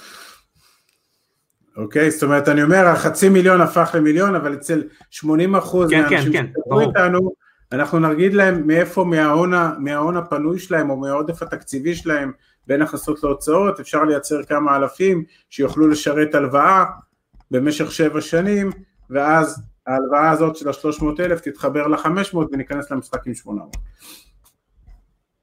מהמם, מהמם. עכשיו בוא נגיד שאחרי שבע שנים עדיין לא הגענו ליעד, אז עוד פעם עושים את אותו הדבר עם מספרים גדולים יותר, שוב הכפלה תוך עוד שבע שנים. אני אומר לך אחרת, מי שנכנס לדבר הזה ומבין את הרציונל ונשאר... אז הוא ברבק. הוא ברבק, הוא יביא עוד כסף. כן, זה מאני נכון. בסדר, הוא יביא עוד כסף, הוא יביא, הוא ייקח נכון. הלוואה מהאבא, הוא ייקח הלוואה מהסבתא, הוא ימכור את הילד שלו, לא חשוב, אבל הוא יביא עוד כסף, הוא יביא עוד כסף. אחרי, אחרי הדירה הרביעית בזמנו, התחלתי להלוות מכל מי שרק הסכים לדבר איתי. התחלתי לקנות דירות כמו מטורף בזמנו. כשקלטתי מה, מה, כאילו כשהאסימון נופל, הוא נופל חזק. נכון, בדיוק מה שהיה. אבל העניין זה ההשקעה התודעתית והעשייה בשטח עד שהוא נופל, אבל בסדר, פרה פרה. אוקיי, בואו נדבר על סוגי השקעות, חבר'ה. כי בואו תספרו קצת מה עבד יותר, מה עבד פחות. אגב, אני רואה שאת עפה על הפעמון החדש שלי. אני עוד מופתעת מכל גונג וגונג, אני כזה, אה, זה היה בשבילנו? כל הגונגים זה רק בשבילכם. רציתי, גם היו כמה ששאלו כאילו על ההבדל בין השקעות לארץ. אז בואו, אנחנו לא נצא מזה, בסוף נענה על הכל. לא, אני רק רוצה להגיד משהו שבכל מקרה יש פיזור. זאת אומרת, אין שום בעיה אם תשקיעו גם בארץ, תשקיעו גם בחו"ל, רק תדאגו שהכסף שלכם עובד, ולא חלילה ישן או מנמנם. זה, זה, אני בסוף אומרת, זה לא משנה איפה אתה משקיע, אתה צריך להשקיע איפה שאתה מתחבר. יש אנשים שיגידו, תקשיבי, קשה לי, זה לא בארץ, אני, אני לא מרגיש בנוח, אז אני אגיד לך, מצוין, לי חשוב שאתה ב mindset של להשקיע, אתה מתחבר להשקעות בארץ, בא לך את זה, לך על זה, רוץ על זה, זה מצוין, רק תלך, כאילו, אנחנו יוצאים מנקודת הנחה שאנחנו לא רוצים שאנשים ינמנמו, אנחנו כן. רוצים שאנשים יהיו פעילים, אנחנו רוצים שאנשים יעשו כסף איפה שזה מרגיש להם נכון. כשאנחנו יצאנו לדרך אמרנו יש שני דברים, אחד אתה מסתכל בלבן של העיניים, ושתיים אתה מדבר, אנחנו קוראים לזה ישראלית, אוקיי? אתה רוצה לדבר בשפה שאתה מבין, ואם חבר'ה מתחברים לנדל"ן בארץ, מושלם, מושלם, ואם בכלל הם עושים את זה דרכך ואתה יודע להכווין אותם ואתה מלמד אותם את כל האסטרטגיות והטכניקות, תודה. מושלם. אנחנו, כשאנחנו יוצאים לדרך, בוחרים באסטרטגיה שלנו האישית, את הנדל"ן בחו"ל אנחנו גם מתק... מתמקדים בארצות הברית ומערב אירופה. עכשיו יבואו אלה ויגידו, למה אתם לא עושים ברלין? למה אתם לא עושים פולין? למה? לא עושים. החלטנו ארצות הברית, החלטנו מערב אירופה. That's it. עכשיו זה מהנישה שלנו. יש לנו כמובן עוד כלים ודברים אחרים שאנחנו משקיעים בהם שהם לאו דווקא ב... בנדל"ן בחו"ל, אבל יש לנו גם הלוואות שאנחנו עושים בנדל"ן בארץ, כי אנחנו עושים עוד דברים. רגע, פרה פרה, פרה פרה, כן, פרה פרה, שניונת. פה יצאתם למסע, סוגי השקעות שניסיתם, כי גם פה יש אבולוציה מאוד מעניינת שאנשים יכולים ללמוד ממנה הרבה, כן. שהרבה מהנקודות האלה למדתי גם, לצערי או לשמחתי, על בשרי. אנחנו התחלנו כמו שרוב הישראלים כנראה מתחילים, וחיפשנו לקנות את הבית או הדירה על שמנו מעבר לים. ו... בבעלות שלכם. בבעלות כן, שלנו. עשינו, עשינו תרגום למה שהכרנו לחינוך מהארץ. של, של ישראל, שלנו. ולקח אה, כמה חודשים להבין שזה הפער הזה או המרחק של עשרת אלפים קילומטר וזה ש... זה שיש את האמירה הזאת, יש חברת ניהול, מה אתה דואג, היא תנהל את הכל, ואמריקאים, והם בסדר, והכל זה סבבה, אבל האינטרסים של חברת הניהול אף פעם לא זהים לאינטרסים של, שלנו כמשקיעים רחוקים, מ- מאלף ואחת סיבות. אגב, יש לנו מאמר על זה אצלנו באתר, שאנחנו מסבירים בדיוק למה זה לא נראה לנו נכון, אני אעשה את זה קצר, בסופו של יום, הגישה שלנו היא להחזיק הרבה מאוד נכסים שיניבו לנו הרבה מאוד כסף. כשהישראלי הולך וקונה את הדירה הבודדת ופעם בשבוע מקבל מייל, אז הוא אומר, זה לא, אני לא משקיע פה עבודה, זה פעם התפוצץ הצינור וה management company אמרה לנו ככה וככה וככה. אבל זאת גישה לא טובה, כי אנחנו לא באנו להחזיק דירה, אנחנו רוצים את כל הרחוב להחזיק. וביום שעם בית אחד, עם דירה אחת קטנה, יש התעסקות של מיילים ושל דייר שהלך, והטרמיטים, והפקח, והסבתא שלו, והעובש. עכשיו סבבה, תכפילו את זה ב-20 נכסים, תכפילו את זה ב-30, פסיביים אתם לא תהיו, בהגדרה, פסיביים אתם לא תהיו, מי שאוהב את זה, אני מצדיע, אנחנו רצינו להיות פסיביים. ושתיים, בלונגרן זה שיטת מצליח, כי התפיסה שאני אשב בבנימינה על הארסל שלי, איפה שאני גר, ואני אנהל אה, אה, 20, 30, 40 נכסים כאלה בשורה של מקומות בארצות הברית ובאירופה, ובכולם אני אמצא את ה-below market value, וכל הדברים הטובים יקרו, זה קצת קצת ישראלי, קצת קצת כן. שחצני וקצת קצת לא מחובר למציאות, כי כשיש עסקה טובה אמריקאי לא יחכה לי, הוא יקנה אותה, בסדר? אז בסוף יישארו פירורים פה, פירורים שם, בלונגרן אם הולכים להחזיק פורטפוליו גדול, ההסתכלות שלנו כ- כמשקיעים פסיביים, לא רוצים לגעת בזה, לא רוצים לנהל את זה, לא רוצים כלום, רוצים ללכת עם מי שעושה את זה הרבה שנים, הכי טוב, עם תוצאות מוכחות. אוקיי, סטופ רגע, אני רוצה לפשט למי שאולי לא איתנו. בכל מקרה, אם אתם רוצים להשקיע את זה בקרנות שעושות נדל"ן עם גופים גדולים, או אם אתם רוצים לקנות בתים בבעלות פרטית, או דירות בבעלות פרטית, אתם עדיין יכולים לשים את הכסף בכלי הנהדר שצוין מקודם של הפוליסות חיסכון, לקחת 80% ממנו, ואז הכסף בנדל"ן 100% ועוד 80, הכסף סליחה בשוק ההון 100% ועוד 80% ממנו הולכים לנדל"ן. במקרה הזה, הדוגמה שהבאנו מעבר לים. עכשיו, סוג אחד זה בעצם בית או דירה בבעלות, כאילו בטאבו האמריקאי או במדינה שבה אנחנו רוכשים, וסוג אחר זה בעצם יותר פסיבי, שאני חלק מקרן. ואז היזם, סתם בדוגמה, מלווה כסף הרבה מאוד אנשים, פלוס לוקח מינוף מהבנק, ועושה איזשהו פרויקט מסוים, ואני כמשקיע מקבל אחוזים או ריבית כל רבעון או בסוף פרויקט, אבל אין לי התעסקות. לעומת הבתים שיש לי הרבה התעסקות עם החברות ניהול, אני יכול להגיד לכם באופן אישי, שאני מקדיש לזה בממוצע שעה בשבוע, אה, ללא מעט בתים כאלה, ואני מסכים עם מה שאתה אומר, זה לא פסיבי, זה מצריך איזו התעסקות, ואז פה באמת הבר הזה של כמה זה סבבה לי או לא סבבה לי, וכמה זה משתלם לי או לא משתלם לי. אה, וזה בהתחלה אני יכול להגיד שהיה לי מאוד קשה, לקח לי זמן ללמוד לעשות את זה יותר באיזי. פעם בכלל החלפתי גג, בום, חצי שנה שכירות, פעם Mm. ביוב שלא קשור אליי, בום, עוד חצי שנה שכירות, פעם Mm. פה, פעם שם, פתאום אתה מגלה שיש כל מיני תיקונים שאתה משלם עליהם פי עשר, ואתה לא מבין כאילו מה זה הזימבורים האלה, עד שאתה מוצא חברת ניהול אמינה, ועד שאתה מוצא צוות שיפוץ, זה ממש כאילו כמו בארץ, רק שם לוקח זמן לבנות היסודות האלה, וזה באמת לא לאחד, זה לא מתאים לכל אחד, חד משמעית אני אומר את זה. אמ, עכשיו אני רוצה רק להתייחס פה ליתרון וחיסרון. מה שאני אוהב כשאני קונה בבעלות פרטית שלי, זה אחד השליטה, שגם פה אמרתי, זה לא פסיבי, זאת אומרת, אני עכשיו מוכר את זה, אני עכשיו כאן שם, אני עכשיו כן מכניס דייר, אני עכשיו לא מכניס דייר, אני כן משפץ, לא משפץ, בניגוד לד... כמו דירה שאני עושה בארץ. עוד יתרון שאני אוהב זה שאני יכול לקחת משכנתה, ואז נגיד אחרי מה שעשיתי עם הפוליסת חיסכון שצוינה מקודם, גם על זה אני יכול למנף את זה, ולקנות סתם לדוגמה עם 100 אלף דולר, בית שעולה 200 או 300 אלף דולר.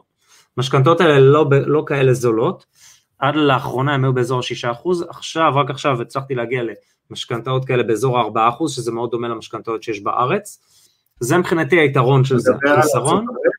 רגע שנייה, שנייה, החיסרון מבחינתי, המחיר שאני משלם, זה מה שעמית אמר מקודם של ההתעסקות בדבר, זה לא פסיבי. וזה לא מתאים לכל אחד. מי שעושה נדל"ן, יכול להכיל את זה. מי שלא עושה נדל"ן בשוטף, זה pain in the ass. חייב להגיד. אני חייב לשאול, המ- המשכנתאות שאתה לוקח הן בארצות הברית? כן, יופי, אז זה, זה זה ממש לא- חדש. זה לא טריוויאלי, בדיוק, אז קודם כל זה לא טריוויאלי בכלל שישראלי ייקח משכנתה בארצות הברית. נכון, אחד, שתיים, במודל שלנו זה בילט אין המינוף הזה, כי השחקן מביא, זאת זה אומרת, חלק מהשותפות. אני לא רוצה, לא רק שאני קניתי לבד את הבית בחו"ל מעבר לים וזה, אני גם שמתי הכל הון עצמי, לא בשביל זה באנו לנדל"ן, לא באנו לנדל"ן בשביל הון עצמי, באנו בשביל other people money, כן. ולכן במודל שלנו, anyway, עם פוליסת חיסכון, בלי פוליסת חיסכון, כן מינפנו קרן השתלמות, לא מינפנו, בכל מקרה בעסקה יהיה עוד מינוף בין 50 ל-75 אחוז, שיביא איתו השחקן שאנחנו איתו משקיעים, שימנף גם את הכסף שלנו, בסדר? זה שאתה עכשיו, אגב, אנחנו עשינו גם נדל"ן ב-United Kingdom, שאתה בטח מכיר, ו- וניסינו מאוד מאוד מאוד להגיע אפילו לפוזיציה של לקחת כמובן משכנתה, בשביל זה צריך לפתוח שם חשבון בנק, עברנו 17 מדורי גיהנום, והתוצאה היא אפס אגב. נסענו גם... נסענו פעמיים לאנגליה בבנק. כדי לפתוח חשבון בנק, את זה, ראינו כבר שאנחנו יהודים, ומאיפה סבים באו ואיפה סבים עלו, ו ו ו, לא היה חשבון בנק ולא היה משכנתה. ולכן בסופ, בסופו של יום, מה שאתה אומר, אם אתה כבר לוקח משכנתה הברית, אז יאללה, אז כבר עשית זה, וכמו שאתה אומר, זה עדיין אה, אה, ריביות יחסית גבוהות. רוב הישראלים, בטח בשנים עברו, זה לא, הם לא יכלו לקחת את המשכנתה הזאת. נכון. רגע, אגב, הזכרת את ה-United Kingdom, אז גם, גם פה עכשיו יש איזה שטאנץ חדש חמוד שישראלים יכולים לקחת, זה ממש אה, בחיתולים שלו, וזה מאיזשהו בנק מוסלמי, וזה נע בריבית של גם באזור ה-4 עד 4.5 אחוז, אה, אבל הרבה מאוד ישראלים שקנו ב-UK מנסים לקחת, זה, זה, זה ממש בחיתולים הדבר הזה. אבל שוב, זה, מה שחשב, חשוב לי להדגיש שכשאתם קונים בבעלות שלכם זה התעסקות של, יש לזה את היתרונות אבל יש לזה גם את ההתעסקות. עכשיו עמית אמרת שמבחינת המינוף גם כשאתה משקיע בקרן אתה ממונף, נכון. כי היזם לוקח מינוף, ברור. אבל איך אתה כמשקיע קטן נהנה מזה? כי כמשקיע אצל היזם. כשאנחנו עושים במודל שלנו, אנחנו כורכים את עצמנו עם האינטרסים, עם השחקן עד כמה שניתן. ברור שהוא בסוף, הוא היזם, הוא ה-GP, הוא המנהל ואנחנו ה-limited partner, אנחנו השותפים המוגבלים, אבל בסוף זה שותפות, זה ישות משפטית שמגייסת הון עצמי ומביאה מינוף. אז אם היא גייסה שלושה מיליון דולר הון עצמי מ-35 משקיעים, והיא הביאה שבעה מיליון דולר, והעסקה היא עשרה מיליון דולר, אז כמובן שאנחנו נהנים, אנחנו יש לנו חלק בתוך העשרה מיליון, לא רק בתוך השלושה מיליון. והמינוף הזה תמיד קורה, תמיד תמיד קורה, ואנחנו מחפשים תמיד להיות בצד של ה... אם אני ממשיל את זה לנושאת מטוסים או, או, לא, או לאונייה בים, אנחנו קונים את הכרטיס להפלגה הזאת, אבל אנחנו רק שוכבים על, ה, על הסיפון ועושים רוח כזה עם הזה ושותים קוקטיילים. אנחנו זו, לא קברניט. אבל זו גם ההזדמנות שלנו להיכנס לעסקאות שלא היינו יכולים נכון. להיכנס אליהן רק עם ההון העצמי. בדיוק. לא היינו יכולים לשחק במגרש הזה. זה, זה עוד level, כי למעשה אם אני ככה רוצה רגע לתת לאנשים שלך קצת רקע, יש בסוף בעולמות האלה יש שלוש רמות של השקעות. הרמה של ה... תן לי גונג, תן לי גונג אחד, נו יורד. לא, לא, לא, לא, זה עוד לא. אבל יורד... You need to earn it, my friend, you cannot just get the gong. יש שלוש רמות. איזה אנגלית יש לו, אה? משהו. משהו, משהו פה היה... See, I have learned something, not only that, have I? הוא הסתובב פה בלוד, לא הצליח לדבר שם עם הזה, אני זוכר אותו. אמר לי, תבוא ביום שישי, הגעתי, לא היה אף אחד. הלכתי לאכול חומוס אצל חליל. אתה שומע?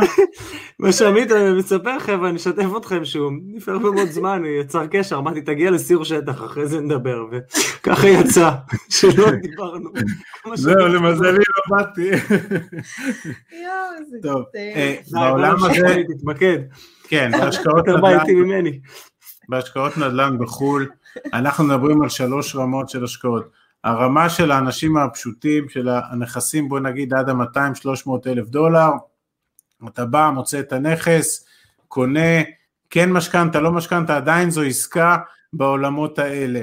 ה-level, הנוס... ה-level הבא, וזה גם שוק אחר, זה כבר השוק שבו אנחנו משחקים, זה שוק של עסקאות בין חמישה מיליון ל-25 מיליון פלוס מינוס, זאת אומרת זו עסקה שאתה לא יכול כפרט קטן להיכנס, אבל אתה כן נכנס בתוך שותפות עם קרן או חברה כזאת או אחרת, שכמו שאמרתי, היא מביאה הון עצמי, היא מביאה הון משלה והיא מביאה את המינוף, ולכן שניים שלושה מיליון דולר הון עצמי יודעים להפוך אותם ל-20-30 מיליון דולר, ואז אתה נכנס לעסקאות של מולטי פמילי, 400-500 יחידות דיור, ויש לך את החלק היחסי שם שאתה גם ממונף, אז זה העולמות שבהם אנחנו מסתובבים, בסדר? ש, ש, שהם לדעתנו טובים יותר מהדירה הזאת או אחרת, בעיקר בגלל הפיזור והגודל, והעולם מעל זה העולמות של, ה, של המוסדיים והקרנות הגדולים שנכנסים לעסקאות של 100 מיליון ו-200 מיליון ו, ומיליארד שהוא קונה את כל הפורטפוליו של הזה, אז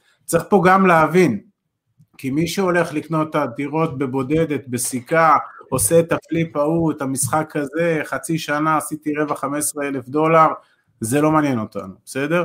זה לא מעניין אותנו, אנחנו מנסים זה, ללכת... זה אסטרטגיה, זה בסדר, שכל אחד שנכנס... נכון, זה להחליף את העבודה בשב"כ בעבודה בזה עכשיו, בדיוק. נכון, נכון, אבל הוא מחליט שזה מה שהוא רוצה לעשות, ואנחנו מכירים לא מעט אנשים כאלה שעולים לדבר איתנו ולהתייעץ, ואנחנו מעודדים, זה, זה מצוין. אם אתה, אתה חייב להחליט על דרך, ותן בראש.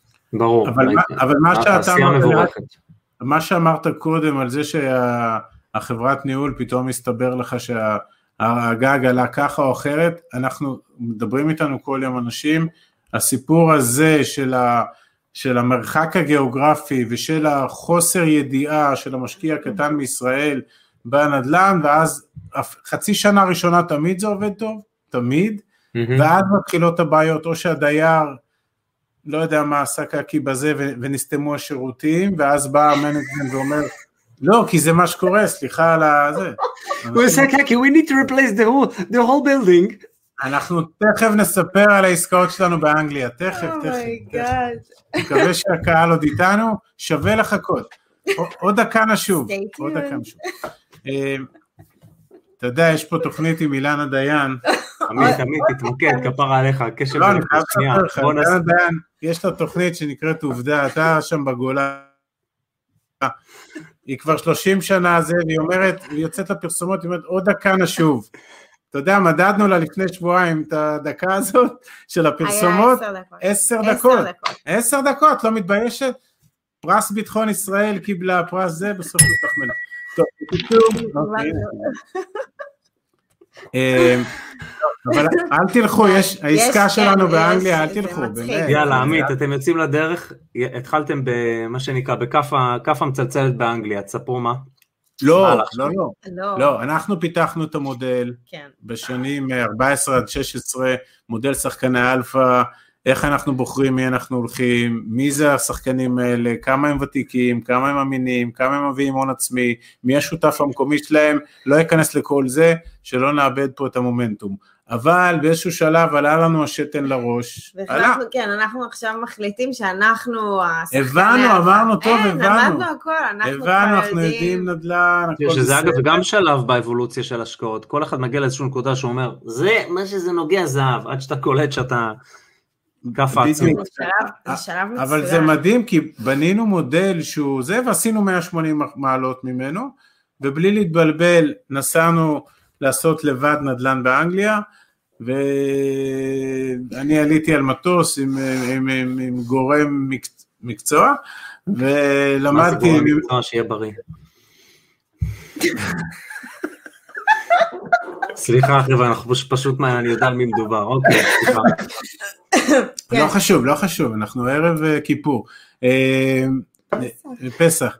נסענו, נסעתי, למדתי לעשות נדל"ן, ולמעשה שכחתי את כל המודל, את כל נורות האזהרה, את כל מנגנוני ההגנה, ורכשתי בוויקנד אחד חמש עסקאות באנגליה, ואז חזרתי הביתה והייתי כל כך נלהב, והדלקתי את הגר וזה, הוא יושב ומסביר לי את המודל, ואת לא מבינה, וככה, והוא מציע לי, באמת לא, אני אומרת לו, וואו, תראה לאן הגענו, וואו, זהו, אנחנו הולכים לקנות עכשיו בלוק. את כל הבלוק. עס- זה היו עסקאות גם של לא קנינו נדל"ן, קנינו חובות, ולא חשוב, כאילו הפוטנציאל היה פנומנלי, היה 25% תשואה, באמת, והיינו, הסתנוורתי, משהו. וחזרתי הביתה, ואז נסענו לנופש ביוון, ישבנו על הבריכה, ובוואטסאפ קנינו עוד אחד ועוד אחד, בוואטסאפ, ככה קנינו, אה, בסך הכל היו לנו ככה עשרה נכסים כאלה. ו... ואז התחיל לדמם, ואז התברר שזה, שאי אפשר לצאת מזה, ואז התברר שזה חובות, ש... זאת אומרת יש equity, negative equity, זאת אומרת יש יותר, המשכנתה שווה יותר, הרבה יותר מהבית, זאת אומרת גם אי אפשר, מערך הבית. אי אפשר למכור. והחברת ניהול המפורסמת התברר בכלל, כן, החברת ניהול הזאת שאנחנו מדברים עליה, היא אפילו לא היה לה... לא היה לה רישיון לנהל את הנכסים האלה. כאילו אתה צריך אה, רישיון לפי אה, טריטוריה, זאת אומרת, זה לא שאם אתה חברת ניהול אתה יכול עכשיו להיות איפה שאתה רוצה, אתה חייב שיהיה לך את הרישיון של אותו אזור, ואז אנחנו מגלים שגם אין לה את הרישיון, ואז אנחנו עולים על מטוס.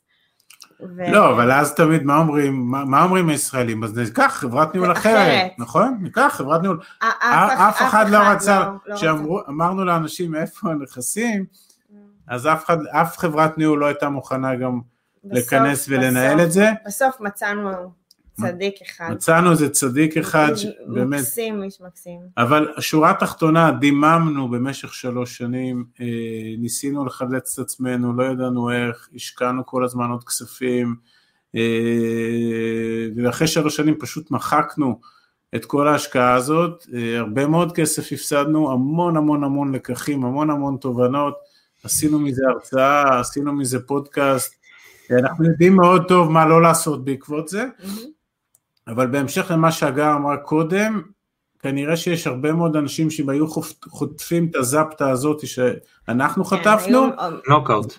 זה היה עוצר אותם, זה היה אין. עוצר אותם. אני לא רוצה סתם, לא רוצה להגיד כמה הפסדנו, אבל הפסדנו המון המון כסף בתוך הדבר הזה, ואנחנו הפכנו את ה... איום להזדמנות.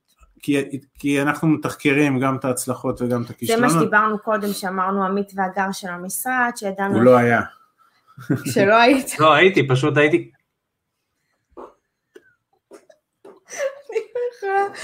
אני אומרת שהיינו, עמית והגר של המשרד, היינו מאוד טובים במשרד, אני כאילו רגע חוזרת אחורה, ואז ידענו לתחקר אירועים, במקרה הזה ידענו לתחקר לצערנו מצבים מאוד קיצוניים בארץ, כן. ידענו לתחקר ולשאול את השאלות הנכונות, אז רצינו פשוט לקחת את זה עכשיו לחיים החדשים שלנו ולהבין איך אנחנו מעכשיו מתחקרים מה שקרה. ועכשיו יש לנו סל, יש לנו כאילו נוהל אה, תחקיר, שאנחנו בודקים את זה מול השחקני אלפא, וכשיש לנו שם, מאותת לנו משהו, אנחנו עוצרים, וככל הנראה אנחנו לא נמשיך.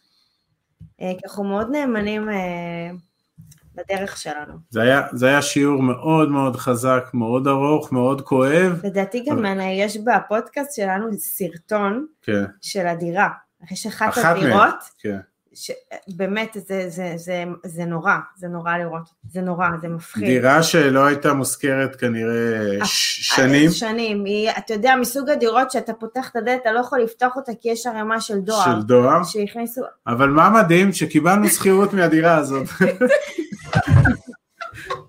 קיבלנו שכירות מהדירה הזאת, ובאנו לשם, הוא פרץ לנו אותה עם אה, איזמל כל אני אומר לו, מה אתה עושה? יש פה דיירים, הם משלמים לי שכירות. הוא אומר לי, עמית, תיכנס בפנים, היו פשפשים, כאלה גודל, כאלה. סליחה, נכנסנו לאיזה דירה והתחילה לדבר איתנו שנחליף לה את התנור, ונחליף לה את כן. המקרר, אני כזה, מה? באיזה חור, כ- כמה קשוח היה החור הזה? כאילו זה ממש... אה, זה היה בצפון אנגליה, אה, סוג זין.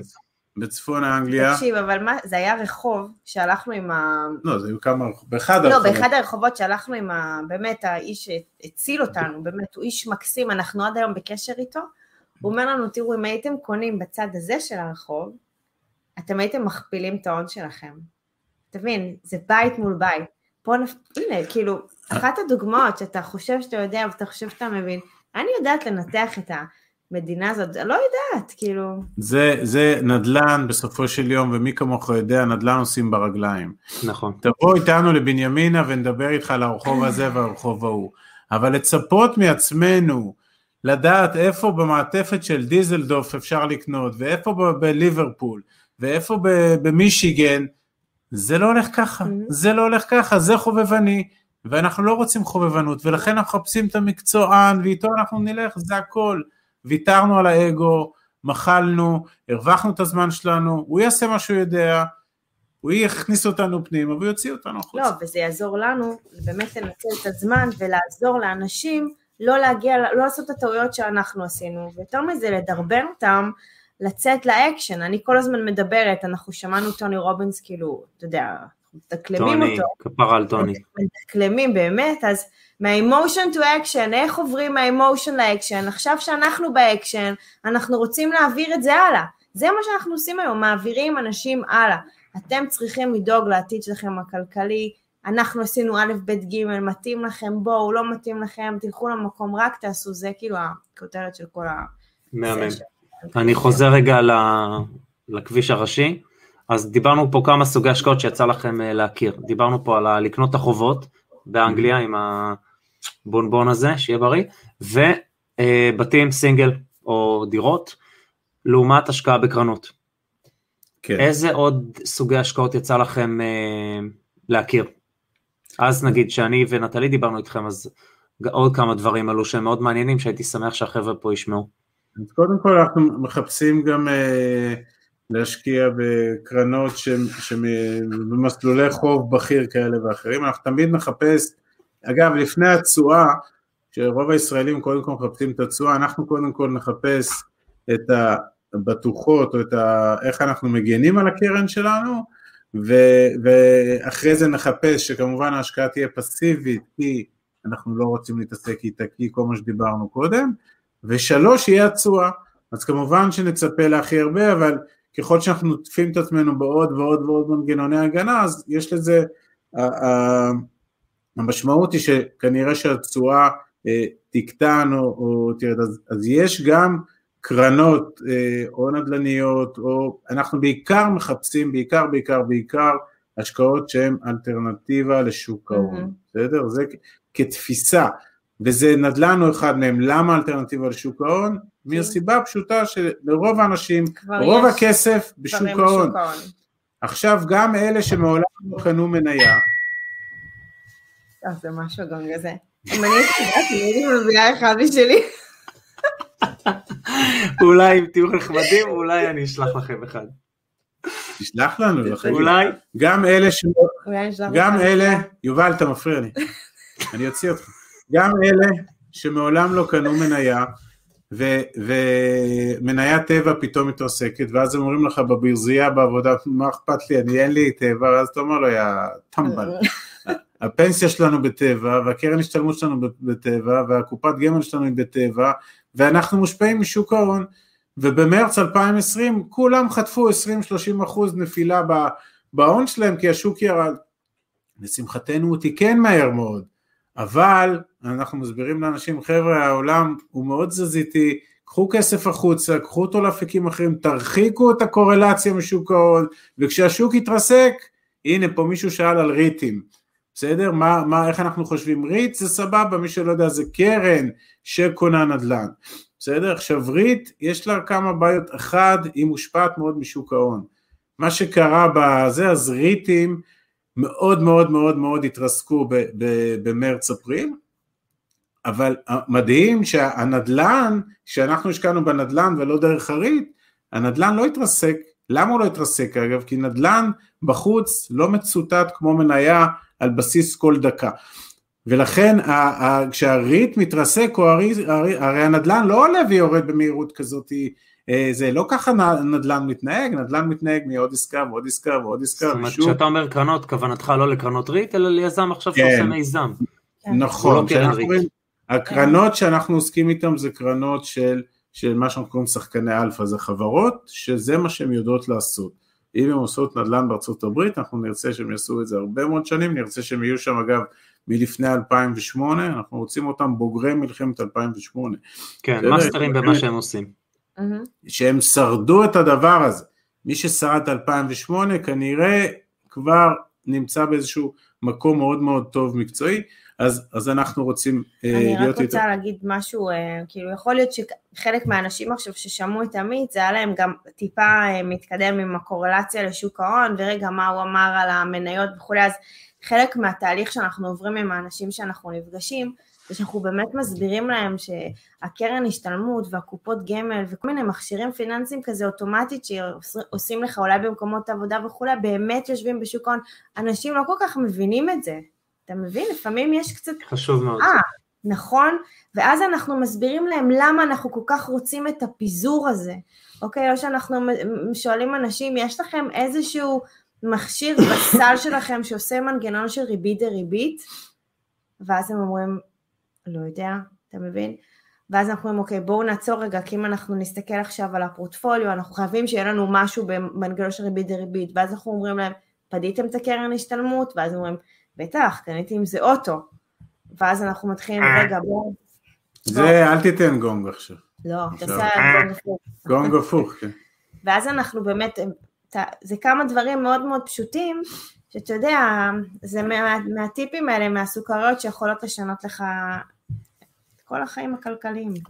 אני חוזר רגע, אז זה מצוין שמי שהזכיר את הריט ואתה אומר לו זה לא קרנות ריט שהן עכשיו כפופות לשוק ההון, זה, זה מיזם נדל"ני נטו, לקחתי את הכסף משוק ההון, מינפתי אותו שם, לקחתי את הכסף שיעבוד פי שתיים יותר חזק, שמתי אותו עכשיו גם בנדל"ן, יופי. לא. עכשיו אני אומר, אז הכלים שציינו היה החובות האלה, שזה השקעה גרועה מאוד לקנות חוב על, ושזה גם, דרך אגב, לא רק באנגליה, גם בארצות לא. הברית זה מאוד נפוץ, צריך לדעת איך לעשות את הדברים האלה. נכון, נכון, נכון, ברור. והלוואות פרטיות, בתים ודירות, וקרנות נדל"ן שהן לא ריט.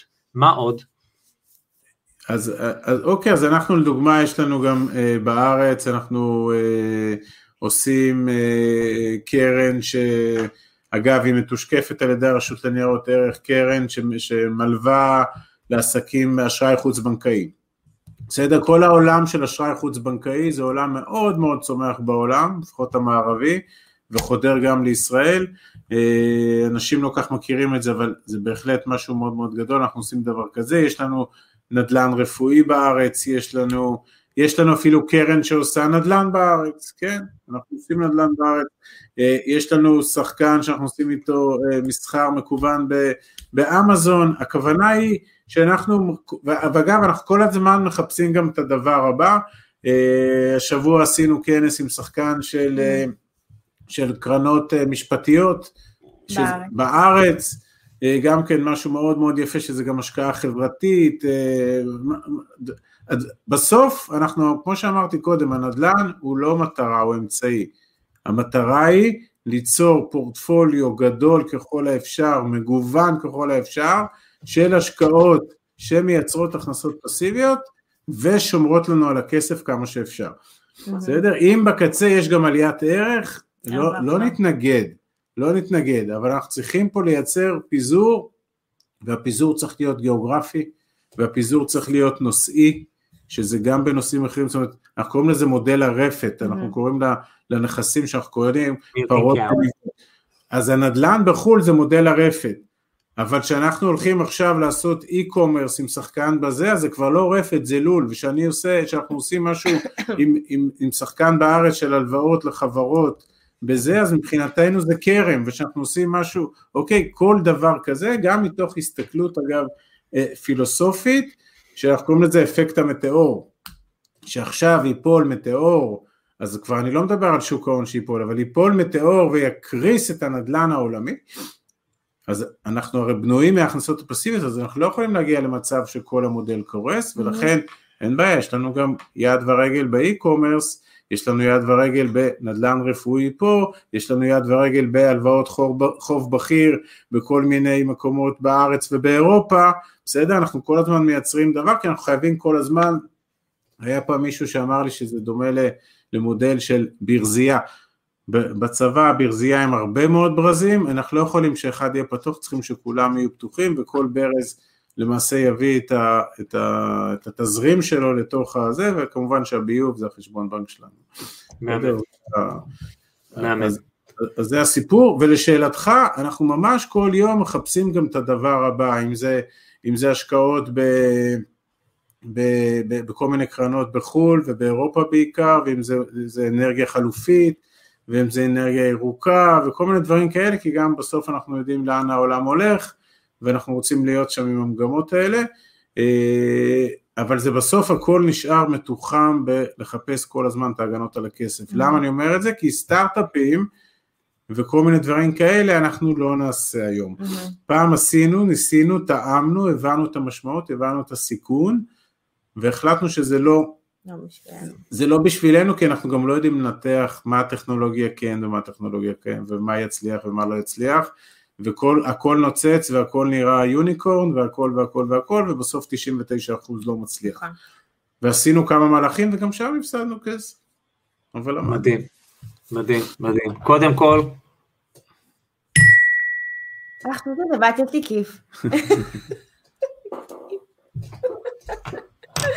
נגמר לנו? עשיתם דרך פסיכית ואני מאוד שמח על הלייב הזה, אפילו עם כל התקלות הטכניות שכמעט זרקתי את המחשב פה מהחלון, על ההוא באנטנה, על הגג. קודם כל תודה, תודה על השיתוף. אתה יודע, תודה לך. לא, תודה לא לי. מובן מאליו. קודם כל תודה, אני לא יודע אם אתם רואים פה את התגובות, אנשים פה עפים באוויר. חבר'ה, תירג- לא, תירגעו. לא רואים כלום. כולם להירגע. לא, האמת, מבחינתי אנחנו מדברים איתך, האמת שיש לי כאן. חבר'ה שולחים לי תמונות בוואטסאפ של תגובות, אני באמת נקרעת מצחוק את איזה הטלפון. תגובות. אני לא אנחנו נבחר כמה שאלות ונתייחס אליהם, דברים אה, מהותיים. אוקיי. זאת אומרת, מראש אתם אומרים, אני מחפש השקעה שאני הולך עם מישהו שהוא תותח במה שהוא עושה, אני מה שנקרא רוכב על הגל שלו, כשאני משקיע את הכסף ואני פסיבי, אני לא צריך להתעסק בזה. אני מחפש דברים שאני אגן על הכסף שלי, שיהיה לי עליו גידור, לא דברים ריסקים, כמו לדוגמה מה שאמרנו עם ההשקעות חוב למיניהם באנגליה, או כמו נגיד השקעות בסטארט-אפים, שזה מאוד לא... לא, אנחנו מאוד עושים לא השקעות. חוב באנגליה, אנחנו עושים, אבל לא במודל שקודם הסברתי, שה-. עם ה... זה לא היה טוב, כי העסקה הייתה נכון. גרועה, אבל השקעות חוב בכיר באנגליה יש לנו, לא מעט. כן.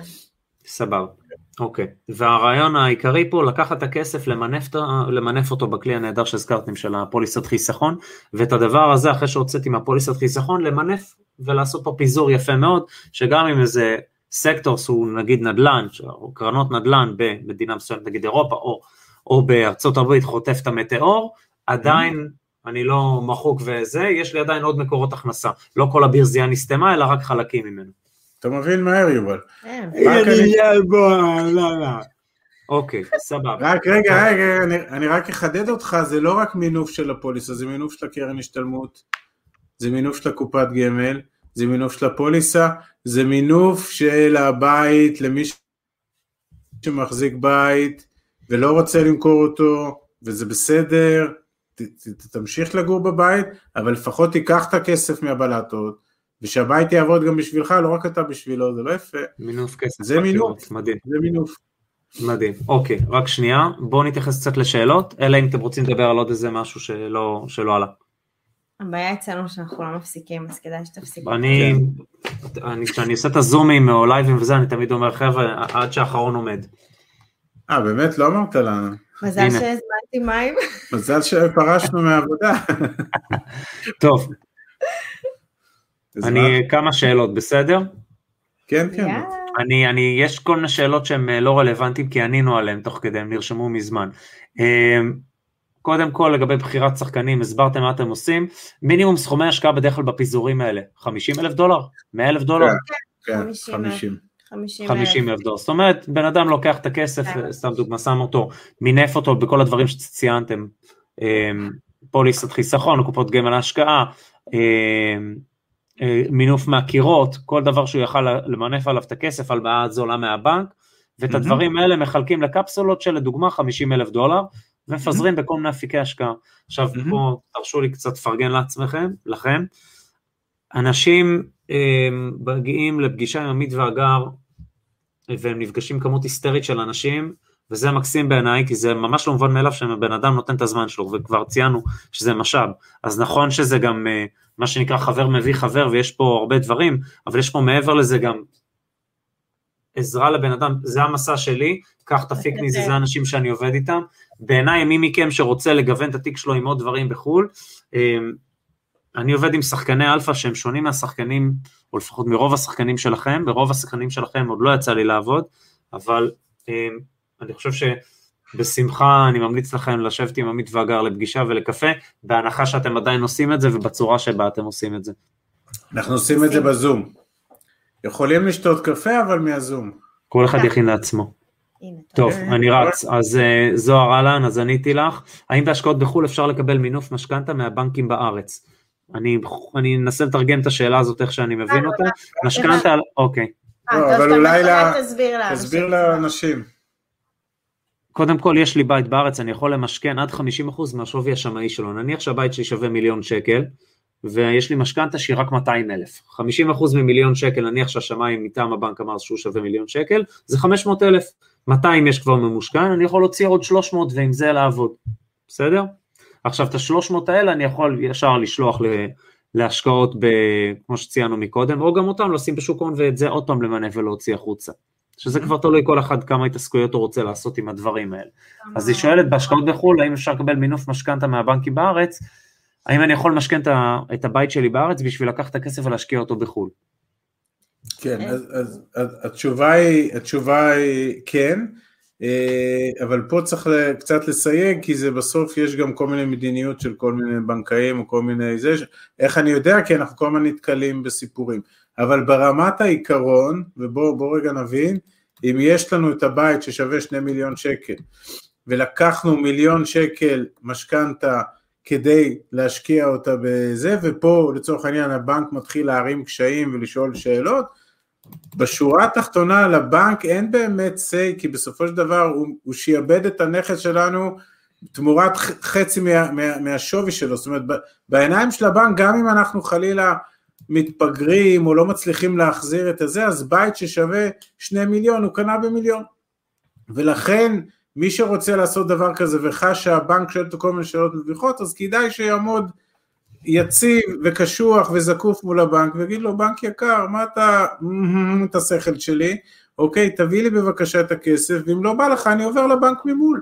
בסדר? זה זה אבל רק חשוב גם בהזדמנות הזו, שחבר'ה שומעים את מה שאנחנו מדברים עליו, שהם יבדקו כמה עולה להם הכסף, זה נכון זה נכון כמה עולה להם ההלוואה, האם זה שווה את זה למול ההשקעה שאני הולך לצאת לדרך, אתה יודע, מה הארביטראז' בין הריבית הזו או, לבין יפה, זה, הצורה. זה שאלה מה יפה. בוא, בוא ניתן דוגמה מעשית. בוא נגיד, בן אדם הלך, משכן את הבית שלו, הלוואה שהיא לא לדיור, הלוואה לכל מטרה, והוא אומר, אה, עולה זה לי- עולה לי- ההלוואה עולה לי 4.5 אחוז, ואז אני אומר, רגע, האם בשביל 7 נקי זה שווה לי או לא שווה לי? לא זה שבע נקי לא אבל אם הוא ייקח את המיליון לפוליסה וימנף החוצה 800 אז הוא רץ עם 180 אוקיי זה כבר לא שבע נקי הוא עושה הרבה יותר על הכסף בסדר? אבל הוא צריך להבין את המשמעויות. עכשיו הארבע וחצי זה עוד זול, כי אנחנו שמענו גם על חמש, חמש. וחצי, זה לא ההלוואה של המשכנתה הרגילה. זהו, זה בכלל יוצא עכשיו, כאילו, אנחנו עושים כזה, רגע, אנחנו יוצאים מכל ה... אנחנו רוצים שאנשים יבדקו כמה עולה להם הכסף, אני תמיד אומרת את זה. כמה אתם משלמים משכנתה, מה זה אומר המילה הזאת משכנתה, שמתי את ההון העצמי, אם הייתי מוציא את ההון העצמי וגר בשכירות, השם יעזור, מה זה אומר אם הכסף שלי היה עובד במקביל לחיים ולא הייתי שם אותו על הבית. כאילו, בואו שנייה נעצור את כל הטרפת הזאת, אוקיי? על הבית בבעלות, בסדר? ו- ונבדוק שנייה את הכסף. בסדר, רגע, זה- שנייה, פה את פותחת פה כבר עוד איזה עניין, כי גם אתם בבנימינה בשכירות, וגם אני שהייתי בארץ בבית זית, ועכשיו פה בגילפרד, outside of London, וזאת אומרת, הגישה שלנו היא בכלל, אני, אני רוצה שהכסף שלי יעבוד וכמה שיותר קשה, ואני לא רוצה לישון עליו. נכון. זאת אומרת, זה גם. אתם יודעים, תפיסה, כי יש אנשים שאומרים, לא, לא, לא, קודם כל אני רוצה רגע, בית רגע, למגורים, אני רק אמרתי, לא, לא, ואחר נכון, כך נכון, השקעות. אני, אני לא, אני, אם אתה רוצה נעשה סשן חדש על הבית בבעלות, אין לי בעיה עם זה, אני רק תכין רוצה, שעתיים. אני רק רוצה שאנשים מפה ייקחו כמה דברים קטנים, ואני אומרת, רק תשבו לראות כמה הכסף שלכם באמת שווה. זה הכל, אולי אפילו מהשיחה הזאת מישהו יחליף איזה מסלול במשכנתאות, כי אני יודעת שחלק לא שילמו עכשיו משכנתה, יכול להיות בגלל, המשכ... בגלל הקורונה, כאילו, היו כמה דברים, אז אולי זה כזה wake up call, מה לקחתי מהסשן הזה עם יובל ועמית והגר, ואולי אני אבדוק באמת, what if כזה, תמיד אני ועמית כזה משחקים, what if עכשיו הייתי משקיע את ההון העצמי ולא שם אותו בקירות. אוקיי, פה אני רק רוצה לציין, כי ראיתי את זה חוזר, אני חושב שמבחינה רגשית אין פה מה להתווכח, יש אנשים שזה נכון להם וזה מבחינתם מאסט, ויש אנשים שיכולים בלי זה, כמונו לדוגמה, כמו שלושתנו. מבחינה כלכלית, זה לא נבון כלכלית, חבר'ה. אה, בסדר, כן. אם אני מנתח את זה מספרית, זה פשוט לא נבון כלכלית. אין אין אנחנו- פה... לא, אבל מה שקשה לנו שאנשים לא עושים, אתה אומר נבון כלכלית, זה כבר כי אתה יודע את המסקנה. לנו קשה שאנשים לא עושים את הנוסחה. זה מה שקשה לנו. הם לא עושים כי זה, זה, זה, זה מתנגש להם. זה ב- בתודעה, בתת, בתת מודע אנשים, באמת, ילדים, חבר'ה צעירים שרק מתחילים, כבר חושבים על הבית שהם הולכים לקנות מהמשכורות שאפילו עוד אין להם. כי ככה מאלפים אותנו בחברה שאנחנו גרים בה. נכון. אז אני אומרת, אני... אני- שיברחו מהקרקס. קטן, קטן, ממש כזה.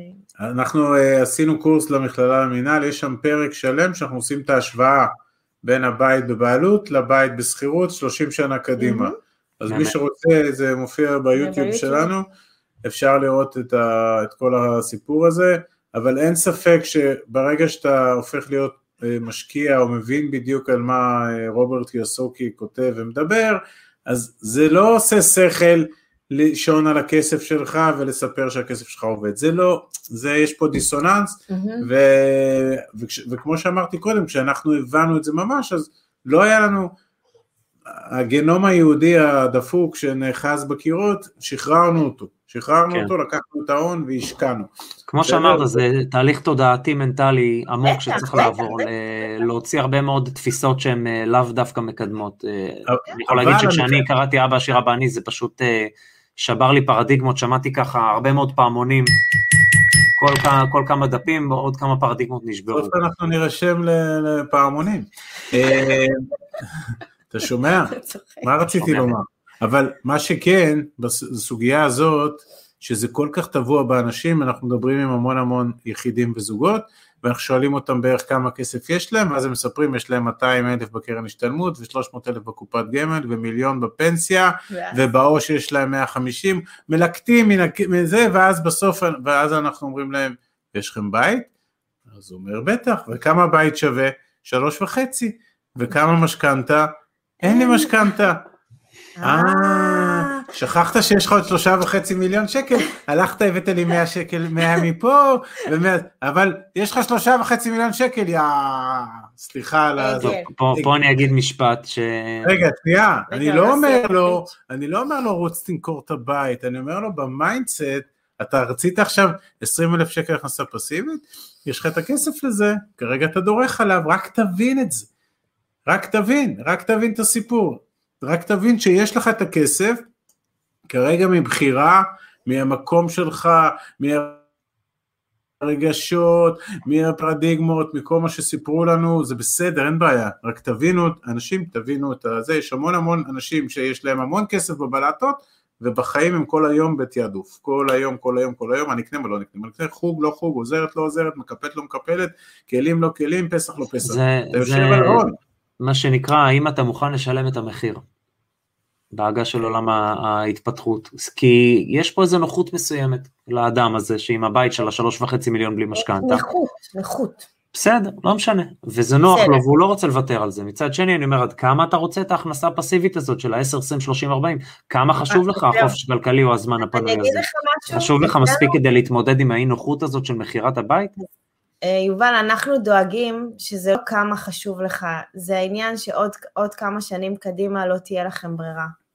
אוקיי? אנשים צריכים לא לחיות עכשיו, הם צריכים כבר להסתכל 10 ו-20 שנה קדימה, והזכרנו את זה קודם בכמה מילים, ודיברנו על הפנסיות, ודיברנו על ביטוח לאומי, ודברים פה קורסים.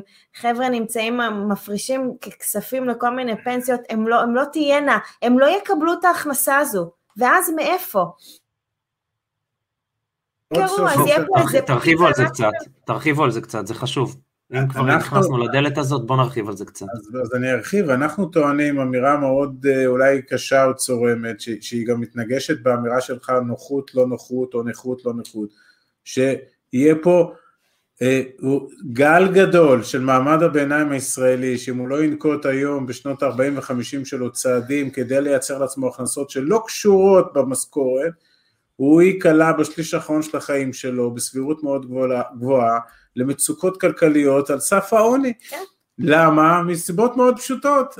הפנסיות, יום אחד אנשים הפסיקו לעבוד, לחיות חיים כל הזמן יותר, אני לא יודע אם יפרשו בגיל 67, כנראה שלא, כי זה יוארך, אז אף אחד לא יודע באיזה גיל הוא יפרוש, ואף אחד לא יודע כמה הוא יקבל בפנסיה, אבל איך שלא תהפוך את זה, בפנסיה הוא לא יקבל מה שהוא מקבל כשכר, הוא יקבל 60 אחוז, הוא יקבל 70 אחוז. יופי, ואז ביום בהיר נכון. אחד, המשכורות האלה ייחתכו, העלויות שלו כבן אדם מבוגר וזקן יעלו, יעלו, לעזור לילדים אני כבר לא מדבר, לא. ויישאר לו הנכס, ו- יישאר לו הנכס, ו- אז מה עושה עם הנכס הזה?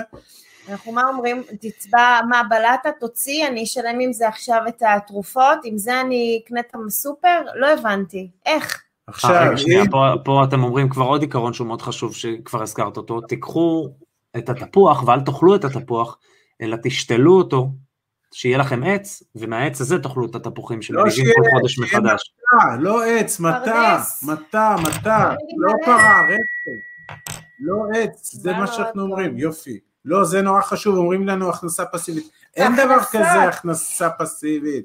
הכנסות, מה זה שתי משכורות? הנה באה הקורונה, אתה יודע כמה משפחות פה בארץ הפסיקו לעבוד שניים? אני חושב שהקורונה פה זה ה-wake up call מאוד חזק. כן, אם wake up אנחנו- call, אם כולם אנחנו חזרו נשכיל לראות לנמנם. את זה. חכה, שום עונה. wake up ושום קול, תוך שנה יהיה את החיסונים, יהיה את הזה, וכולם יחזרו לקומפורט זון. עזוב אותך, נו, חרטא. אני, אני, קצת, אני קצת מקצין, אבל התפיסה שלנו, תנצלו, המהלכים שאנחנו מדברים עליהם הם, הם, הם חקלאות, הם לוקחים הרבה מאוד שנים. שבע, שמונה, עשר שנים עד, ש, עד שמגדילים הון, אף אחד, או הרבה מאוד לא יעשו מה שאנחנו עשינו. זמן הוא חברו הטוב ביותר של המשקיע. יופי, אז, אז אל תחכו לגיל 70 כדי למכור את הבית, כדי להתחיל להשקיע. תעשו את זה בגיל 40, אני לא אומר למכור את הבית, אבל תתחילו לעשות את המהלכים, באיזשהו שלב מי שייכנס לזה כבר יבין את הלוגיקה וימכור מעצמו ויהפוך את ההון שלו להון שעובד עבורו ולא הון שהוא דורך עליו, בסדר? אבל התפיסה שלנו שמעמד הביניים בישראל, אני לא מדבר על המעמד הנמוך כי הוא גם ככה מתגלגל איפשהו, והעשירים לא צריכים, הם כבר יודעים לעשות את זה לבד, כי ההורים שלהם לימדו אותם כשהם היו קטנים.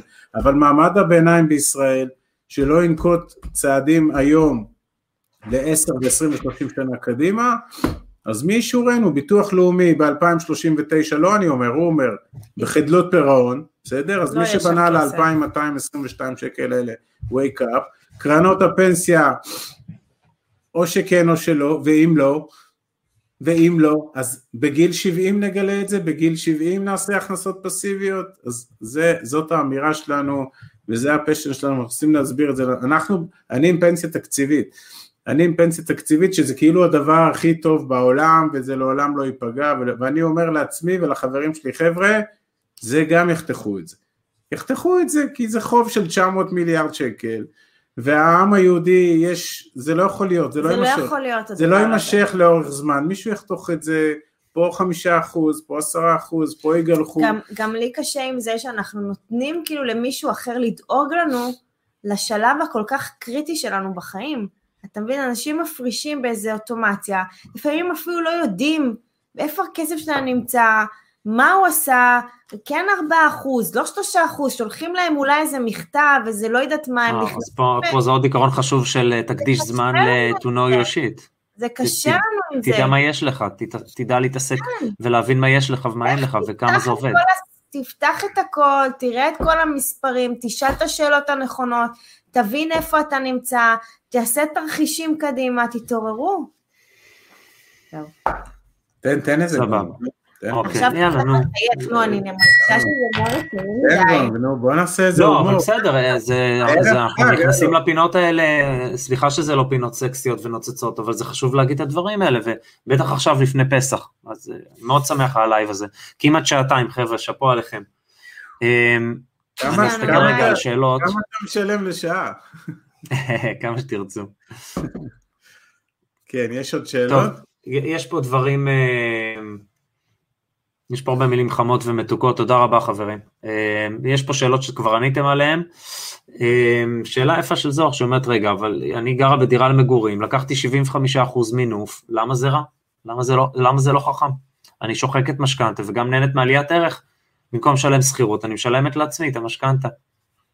אוקיי, אז, אז קודם כל זה, זה באופן תיאורטי זה נכון, זה make sense, חסר פה רק אחד עם כמה הון עצמי שמה משלה, ושתיים כמה עולה להלוואה הזאת, כמה עולה? כמה עולה המשכנתה? כי המיליון שקל שהיא לקחה ל-30 שנה היא תחזיר שני מיליון שקל, ואם, ואם היא נכנסה עם מיליון שקל הון עצמי אז שתשאל את עצמה מה המיליון שקל האלה עושה.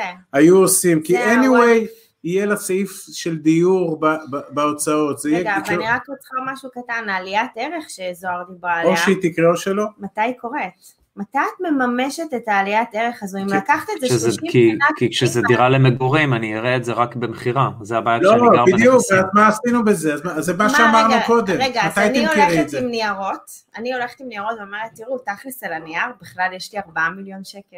איזה נייר יפה יש לי? נו. איך זה עוזר לך? מה- איך זה מייצר לך תזרים? אותי? איך זה מייצר לי, לך תזרים? איך אני חיה היום יותר טוב מזה? שמישהו יסביר לי.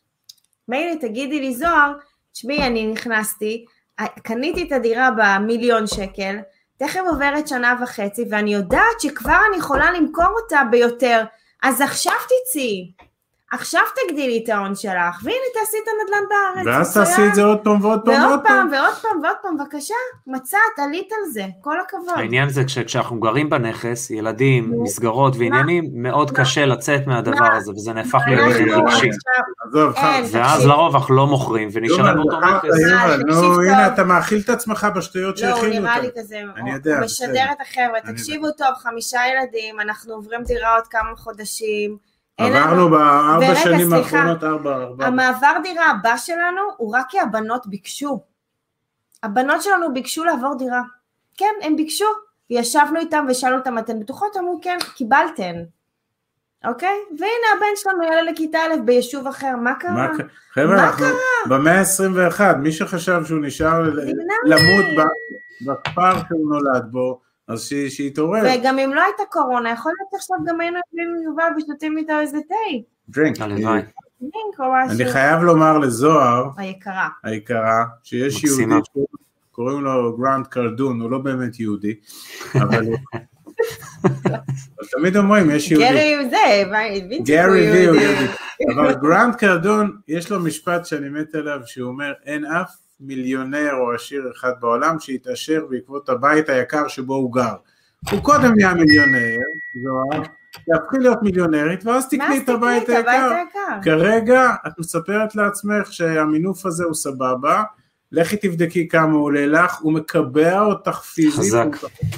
מחשבתית, ואם יש לך הון עצמי גדול, הוא יכול לעשות המון כסף במקום אחר. ורק אל תגידי את המשפט עכשיו, מה אני אשאיר לילדים, אני מתחננת למחוק את המשפט הזה מהלקסיקון. בסדר? זהו. היא בטח מה זה מחייכת אבל- עכשיו, אבל זוהר, נכון? תסבירי למה את אומרת את זה. אני חושבת ש- כן.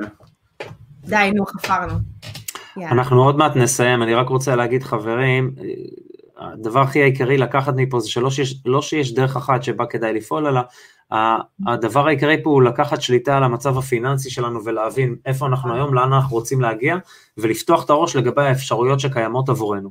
שזה לא רק uh, לעבוד 9 to 5 עד הפנסיה, ויש עוד דברים שאפשר לעשות, והנה, יש לכם בתמיד והגר, שזה לדוגמה השקעות שהן מאוד שונות מרוב השקעות שאני עושה, שאני מאוד אוהב דירות להשקעה בארץ, בבעלות שלי, יש לי כספים, לקחתי משכנתה, עוד דירה, עוד דירה, עוד דירה, עוד דירה, מכור לנדל"ן, והולך, שוחק משכנתאות, צובר עוד אקוויטי, אבל אני משלם על זה בתזרים שהוא לא גבוה.